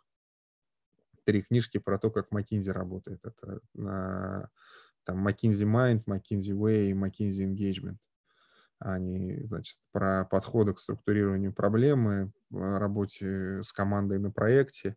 В общем, это вещи, которые тоже как-то э, структурируют, структурируют реальность и сообщения. А вот. Э, не знаю, есть э, довольно капитанская книжка у такого российского маркетолога Игоря Мана, называется «Номер один». Она читается быстро, там, значит, особенно, ну, то есть секретов никаких, наверное, не раскроет, но, в общем, чтение точно полезное. Если кто не читал э, Глеба Архангельского книжку «Time Drive», она тоже такая капитанская, вот, но ну, в части структурирования времени и собственной эффективности в плане управления временем, наверное, такая хорошая, базовая и там good start. Вот. Э, раз уж мы заговорили про Домодорана, а есть ли какой-то экономист или финансист, который у вас э, вызывает, там, не знаю, восхищение, является, вам, являлся вашим примером на протяжении карьеры? Ну, значит, есть такой мужик бразильский, значит, э, зовут его Хорхе Паула Лемон. Вот. А, он а, основатель крупнейшей private equity конторы в Бразилии, которая называется 3G Capital. Вот, э, значит, 3G э, Capital – это private equity с сильным акцентом на операционную деятельность, чтобы было понятно, они сделали ряд крупных сделок, ну, то есть в портфеле у 3G, значит, Anheuser-Busch, это крупнейшая пивоварня, да, это там Kraft Foods, это Burger King, вот, значит, э, в общем, деньги на эти инвестиции, они, среди прочего, брали у Баффета. Вот, значит, вот, собственно, Лемон и Баффет, ну, то есть Баффет скорее пассивный инвестор с деньгами, а вот Лемон это чувак, который а, значит, может точно выжимать э, консюмерские бренды как лимон. А что они умеют делать? Они умеют э, агрессивно мотивировать ком- команды. Значит, когда была сделка Anheuser-Busch Submiller, 3G Capital положил менеджменту 4 миллиарда долларов на стол, если типа будут реализованы синергии. Вот. И второе, они очень, очень cost-conscious. То есть вообще 3G Capital, типа, они пионеры того, что называется zero cost budgeting. То есть, когда вы не можете сказать в следующем году, что э, мы в прошлом году потратили на скрепки типа 100 тысяч рублей, поэтому в этом году нам надо 110 тысяч рублей. Вот, значит, э, их подход к бюджетированию, что вы расскажите, сколько вам скрепок вообще надо в этом году. То есть, может быть, вам надо 20 тысяч рублей на скрепки, а если докажете, может и 300. Но вариант такой, что, значит, вам надо, как в прошлом году, или там на 5% меньше, или на 10% больше, он, короче, не прокатывает. Вот. А, и они показывают очень-очень э, интересные результаты. А, и cross the board они могут э, сильно улучшать операционную эффективность компании, и это, это очень impressive. В общем, есть, э, мне кажется, пара книжек и про и пивные их сделки, и про то, как 3G э, Capital, в общем, работает.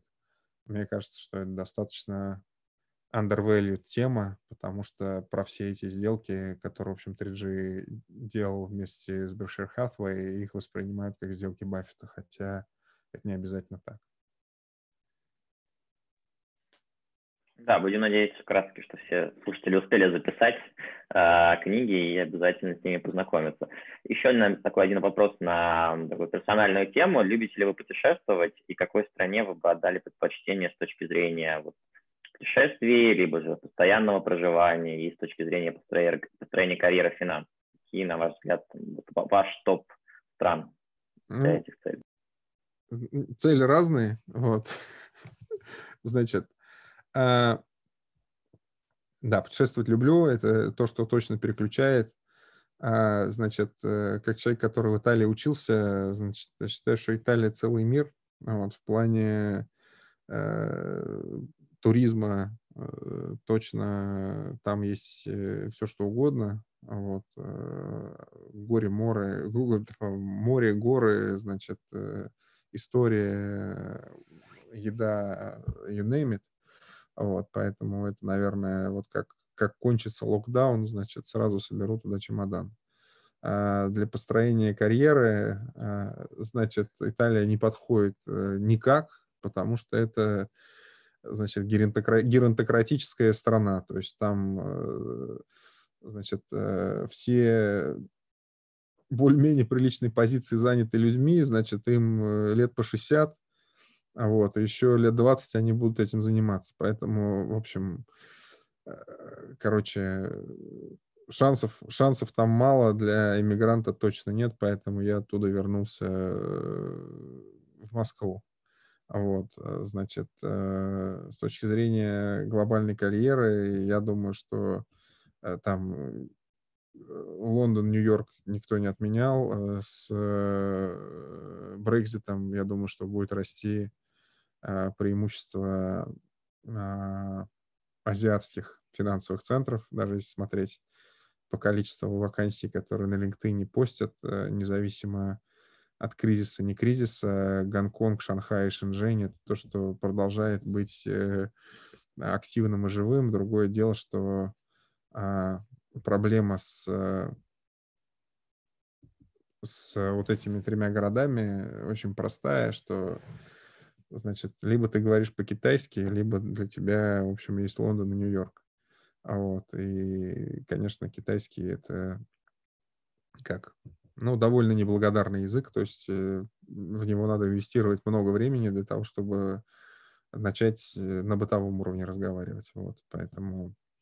Поэтому это точно, точно вид спорта не для всех, но Азия, я думаю, что она, ее значимость будет расти, и если представлять а, например, геополитический раскол, то есть есть такая довольно расхожая версия, что холодная война Соединенных Штатов и Китая приведет к формированию а, ну, выраженных полюсов глобализации, да, то есть американская либеральная глобализация и китайская более авторитарная, соответственно, модель э, с совершенно разными технологиями, ну, то есть, условно говоря, для тех, кто зачислится в китайский глобализационный проект, никакого Google и Apple уже не будет, а будет, э, соответственно, там Tencent, Alibaba, Xiaomi, you name it, и, соответственно, а, если мир движется в этом направлении, вполне, вполне вероятно, что он туда движется, значит, э, гравитация к азиатским финансовым центрам, я думаю, что а, что будет, да, то есть это будет э, не через запятую к Нью-Йорку и Лондону, а это будет, ну, как просто альтернативные, альтернативного разлива, значит, Нью-Йорк и Лондон, но для uh, China-centric части мира. Спасибо большое. А дальше мы бы хотели перейти к блоку касательно российского рынка M&A, а, но перед этим у меня вопрос, наверное, а, который меня интересует в последнее время. Хотел бы у вас спросить, а, поскольку у вас большой опыт в e-commerce и, наверное, не очень много людей на рынке с таким обширным опытом, а, а как вы видите дальнейшее развитие в целом e-commerce в России? То есть, наверное, сейчас очень много компаний переходят на какие-то dark store и так далее, это отчасти e-commerce. Насколько вообще эта бизнес-модель, она может быть прибыльной с учетом того, с учетом того, какова стоимость доставки и вообще в целом сам e-commerce, насколько он может быть в России а, прибыльным в том сетапе, как он есть сейчас, с учетом того, какую долю в цене занимает стоимость доставки? А, значит, а, как я вижу развитие рынка e-commerce? Мне кажется, что, а, как я говорил, проникновение e-commerce в ритейл все еще очень низкое. сравнимая с, ну, то есть по сравнению с любыми там метриками там и мы уступаем и Великобритании по проникновению, не говоря о Китае и Соединенных Штатах. А, это раз. А, на деле это означает, что а, все компании, которые оперируют в российском e-commerce, они все еще друг друга не чувствуют. То есть в целом есть э, время, чтобы расти, особенно не замечая конкуренцию. Ну, понятно, что они друг за другом смотрят, но это э, скорее э, конкуренция с офлайном, нежели конкуренция с, с онлайном. То есть это примерно, мне кажется, ситуация похожая на на то, как э, цивилизованная розница в России отъедала розниц, э, долю у там, нецивилизованных э, каких-то форм торговли, рынков и так далее. Вот, значит, вопрос доставки – это вопрос скейла и оптимизации логистических маршрутов. Вот, то есть, значит, вести один заказ через всю Москву дорого, значит, э, если у тебя достаточный скейл и много заказов, то тогда, значит, совсем другая, совсем другая ситуация. Вот, а, значит, можно ли сделать э, в России логистику э, там, адекватную, с крутым э, клиентским опытом. Э, да, можно. Вопрос в инвестициях. Э, кажется, что Россия отстает, например, от Китая на там, 7-10 лет. А, значит, э, когда Alibaba начала строить Цайняо, это ее логистическая нога, в целом а, в Китае с логистикой все было плохо. Вот. Сейчас э, Alibaba доставляет по крупным городам а, same day по самым крупным городам, там типа в интервале двух часов. Вот. И везде в Китае доставляет за 48 часов, чтобы было понятно, там типа 48 часов это там где-то в Гималаях, там, ну, короче, в Тибете, типа удаленные деревни, вот все такое. Вот. И Цаняо ставит себе задачу там ближайших пяти лет доставлять по всему миру за 72 часа. То есть в целом с э, значительным уровнем инвестиций э, можно построить э, можно построить логистику, значит, ощущение, что российский иком на логистику тратится. Вот. А отдельный вопрос, как отрасль, правильно ли они это делают, как бы строя каждый свою логистическую цепочку, это как бы вопрос. Вот. Э, хотя, конечно, ну, то есть, если бы они там как-то шерили косты, может быть, у них было бы преимущество. Другое дело, что э, часто так бывает, что ассортиментом э, они друг от друга не отличаются. Из этого следует, что совместные траты на, на логистику бессмысленны, потому что это лишает их конкурентного преимущества, если они ничем другим, в общем, друг от друга не отличаются, кроме субсидий.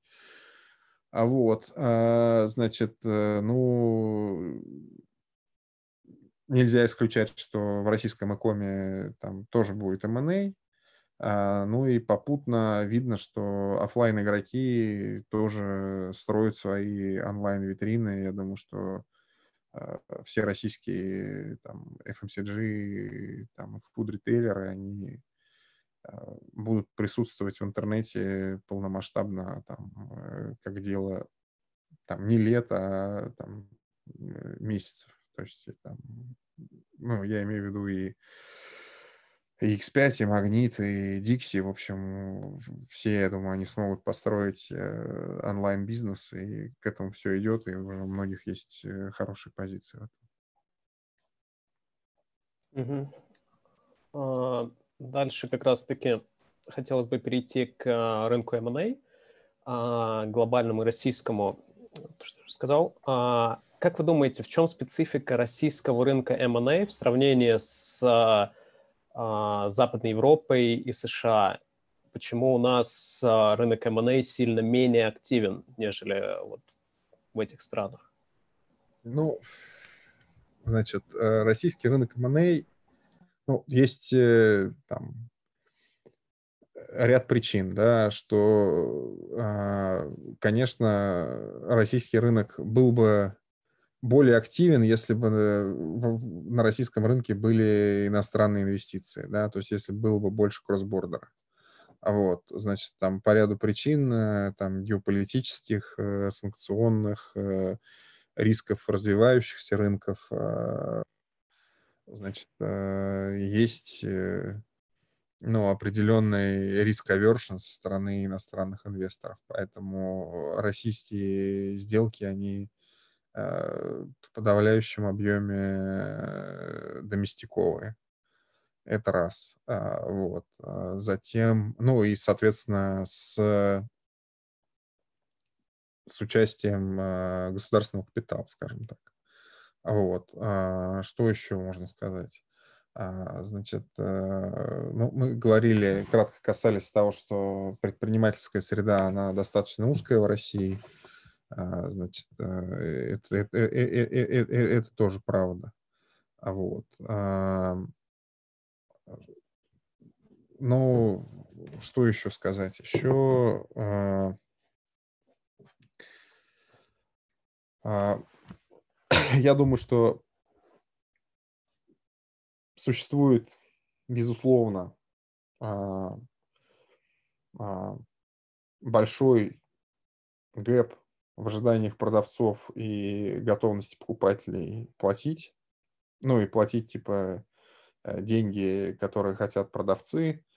Э, часть из них э, там мыслит какими-то долларовыми ценами или там долларовой доходностью, что не helpful.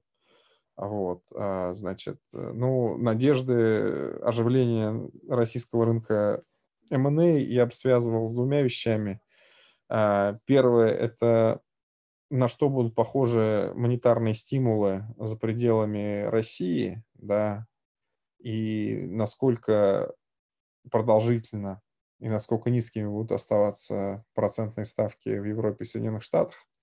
Это просто означает, что э, если на развитых рынках инвестиционных возможностей, которые будут давать приемлемую доходность, не будет, э, конечно, значит, э, деньги, взятые под низкие проценты в Штатах или в Евросоюзе, они будут оказываться на развивающихся рынках. А, значит, э, привлекательность российского рынка, как мне кажется, связана, или непривлекательность, связана с тем, насколько э, там, Россия воспользуется, например, там, еще одним предоставляющимся историческим шансом а, что-то делать э, во фронте институциональных реформ. То есть, там, если не, не, не говоря громких слов про регуляторную гильотину, но там, снижение роли государства, снижение бюрократии, а вот, значит, повышение прозрачности государственных институтов, а расходование государственных средств. Если а, меры будут приниматься в этом ключе, то, конечно, конечно, зарубежные инвестиции здесь будут оказываться, оказываться и там, составлять конкуренцию российским покупателям и как-то разогревать российский МН рынок.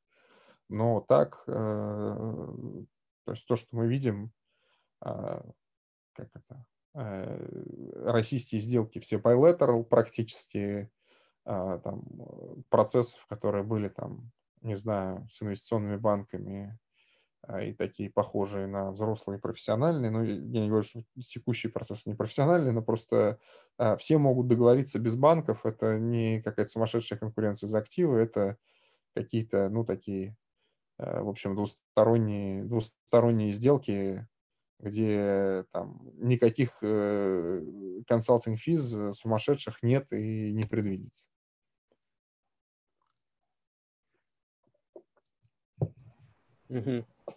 А, а как вы думаете, а текущая ситуация с а, коронавирусом и с а, учетом того, в какое положение попали многие компании, как-то повлияют вообще на рынок M&A в России и, возможно, глобально, если есть какой-то view на это?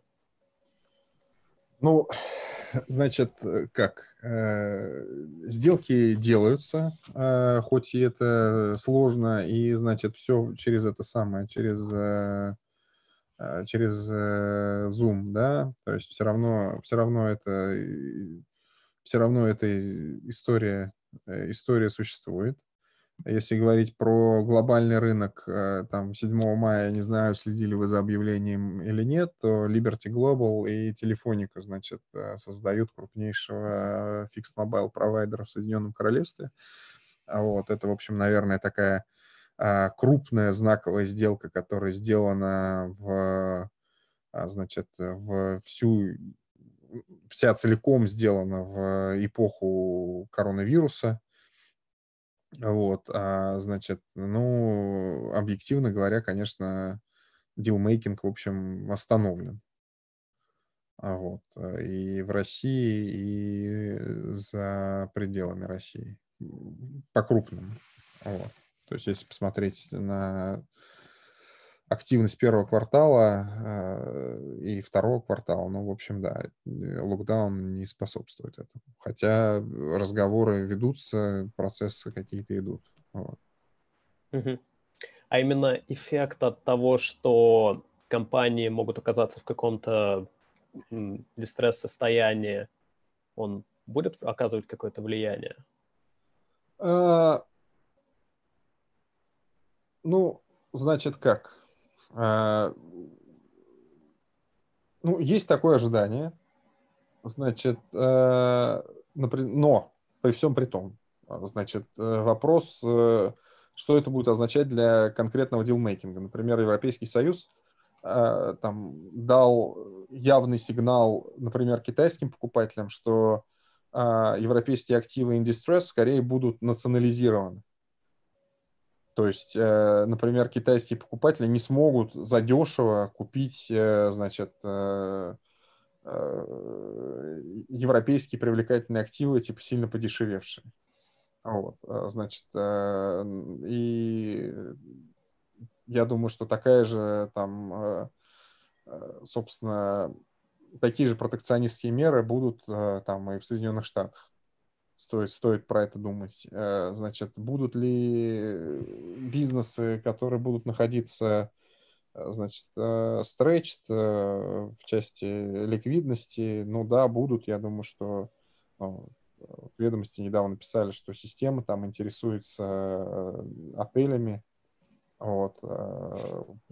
Ну, это и, и вполне естественно, что любые, любые гостиницы там имеют нулевую или около нулевую сейчас выручку. Вот. А, Все, что связано с коммерческой недвижимостью, я думаю, что там, там возможны сделки. Вот. В общем, да, будут э, сектора, которые, которые massively, massively hit, и там возможны, возможны транзакции. Но а, мне кажется, что у продавцов все еще а, их ожидания по цене и ощущения по тому, как выглядит New Normal, они не выкристаллизовались. То есть все говорят про то, что зачем сейчас делать сделки, потому что вы будете покупать, э, как если э, настал конец света, значит, а что если он э, не настанет, и там восстановление экономики будет V-образное, да?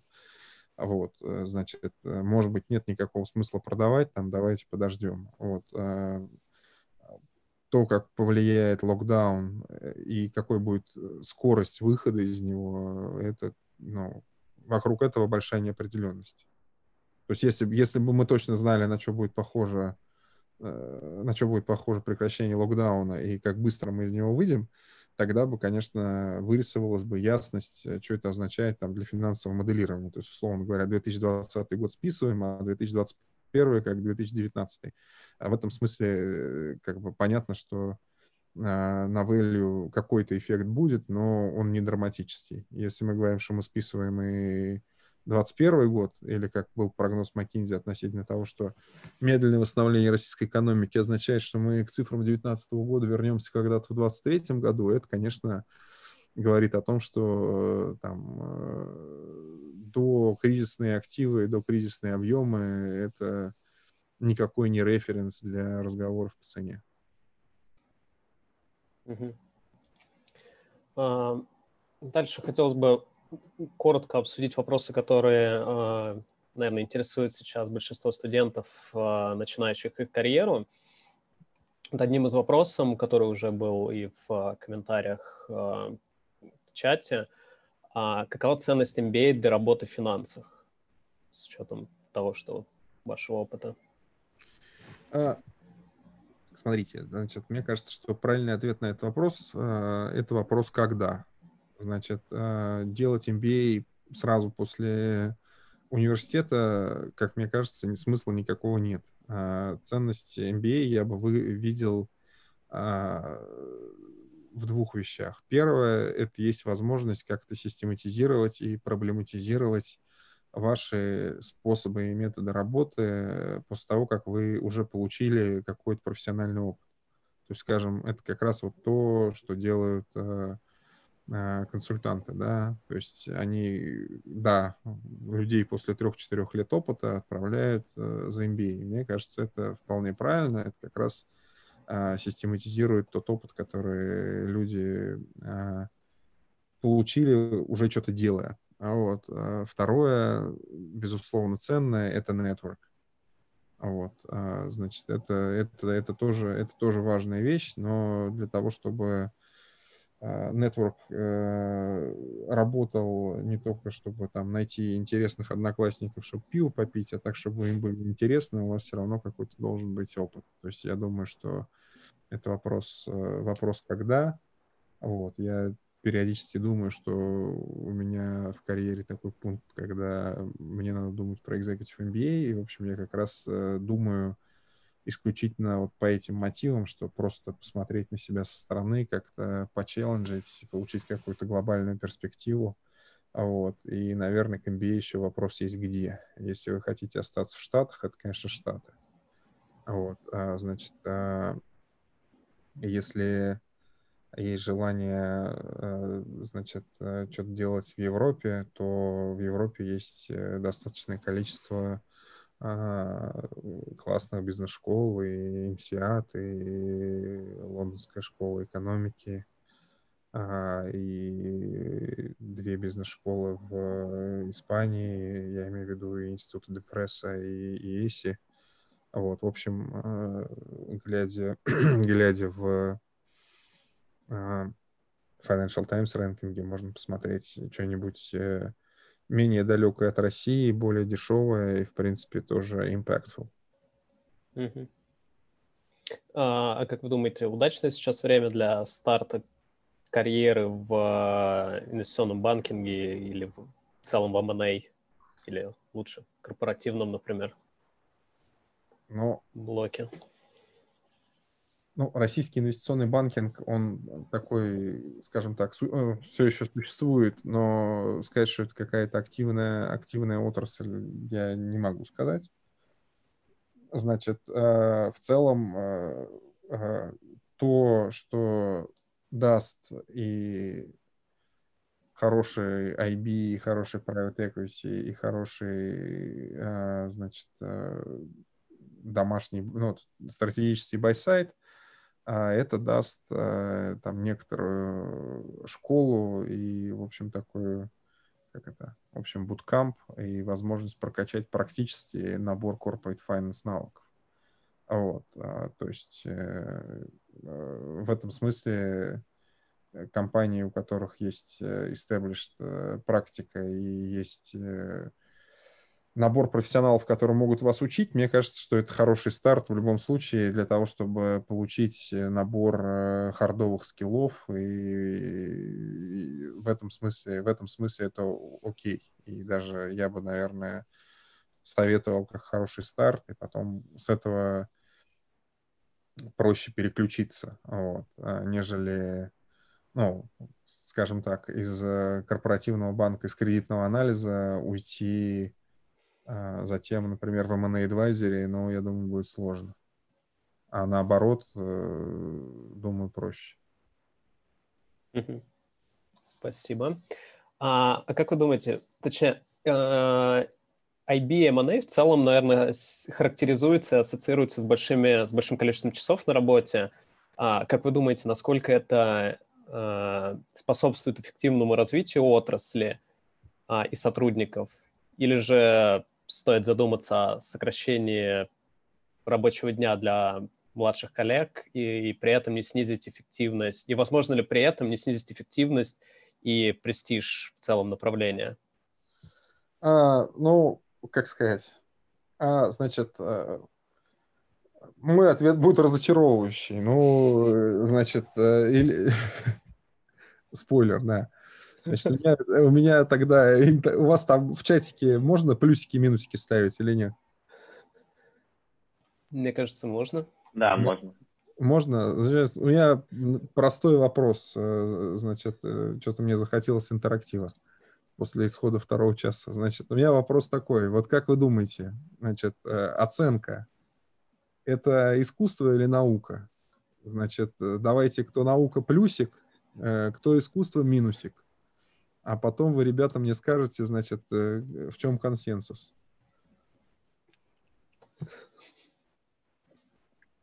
У нас небольшая задержка трансляция идет, поэтому можем, да, пока продолжить, а мы проведем да. э, такой анализ, и тогда вернемся к этому вопросу. Давайте следующий вопрос, да, а потом поговорим про науку и искусство. Да. А, касательно, наверное, опять же, людей, которые начинают карьеру, как вы думаете, а, есть ли люди, которым не стоит идти в IBM И если есть, то кому, какому типу может быть, личности или... Ну, а, ну, мне кажется, что это довольно все равно такая кислотная и result-oriented среда. То есть, значит, это означает, что а, любой, кто идет в эту отрасль, он будет, в общем, испытывать давление, а, значит, э, будет испытывать высокие скорости, и стоит ожидать, что, а, ну как, а, большую степень экстравертности, значит, от э, товарища, который в отрасль идет. Значит, ну, я про себя сравниваю, например, если человек выбирает идти в corporate finance или, например, в аудит, это э, два трека, которые требуют совсем разных навыков. Вот. Э, я не говорю, что в corporate finance там не нужно внимание к деталям, да, нужно, но степень давления, значит, и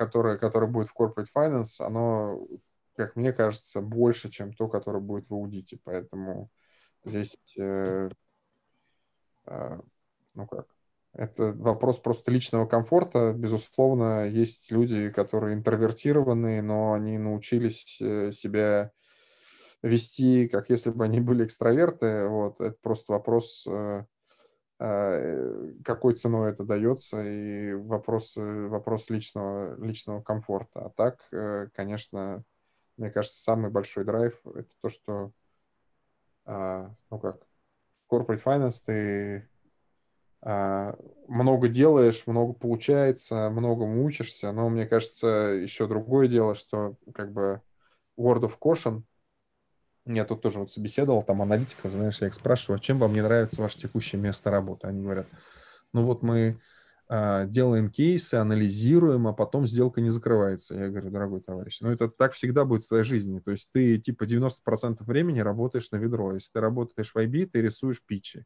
Значит, э, не каждый питч получает мандат. Может так оказаться, что ты 100% питчей, которые ты нарисовал, значит, мандат не получили.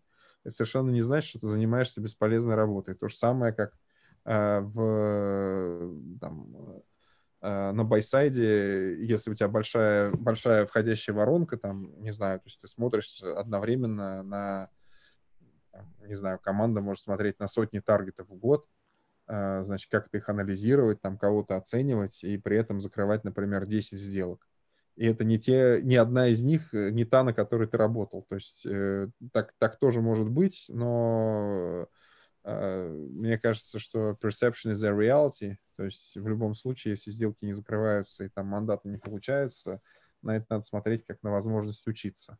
А в противном случае но есть э, большой риск просто потерять э, смысл того, чем ты занимаешься, и быть фрустрированным. То есть если посмотреть это на то, что как бы у больших пацанов типа сделки закрытые, а у меня не закрытые, значит, э, наверное, я плохой, и, в общем, это а, ну, как путь к отрицанию собственной ценности. И если ты здесь оказываешься, то, конечно, ты никакой не ресурсный, ты думаешь, что ты плохой, неудачник э, и так далее. Вот это, мне кажется, и, и, ну, так, из, из этого уже потом каши не сварить. То есть это как бы путь к фрустрации и травмам.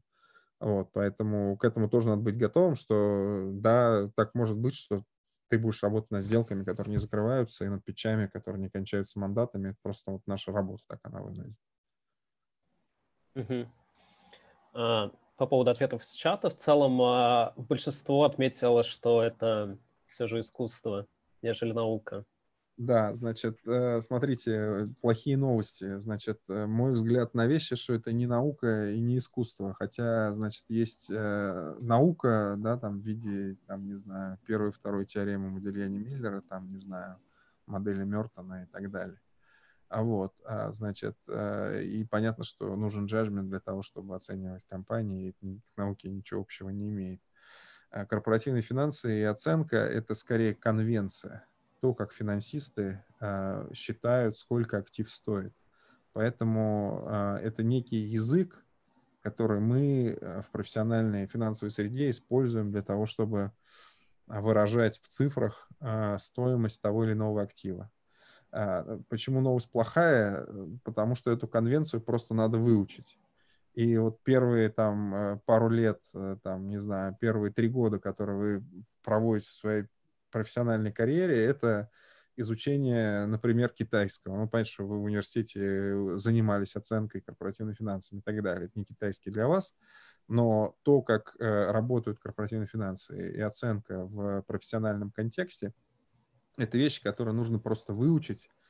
А, значит, а, и, к сожалению, у вас не так много времени для того, чтобы это освоить, поэтому, значит, э, проходит в достаточно стрессовом и интенсивном режиме.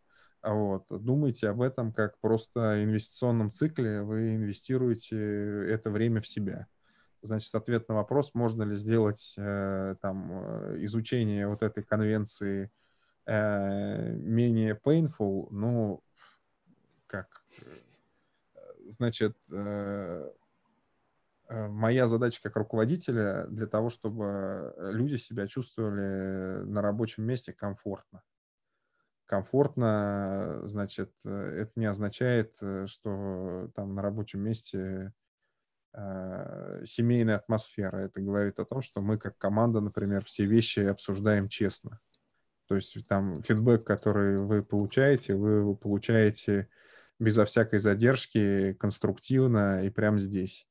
Вот. Э, есть возможность расти, там, не знаю, а, вот завтра, как это, у меня со своими ребятами, у нас сессия готовки, в общем, мы проводим, будем какую-то лапшу варить, в общем, э, в том смысле, что мы многими вещами занимаемся вместе, а, и это как раз вот, то есть э, задача сделать там вот первое какое-то время, когда вы делаете там первые, десятые шаги в corporate finance, э, сделать этот процесс максимально комфортным.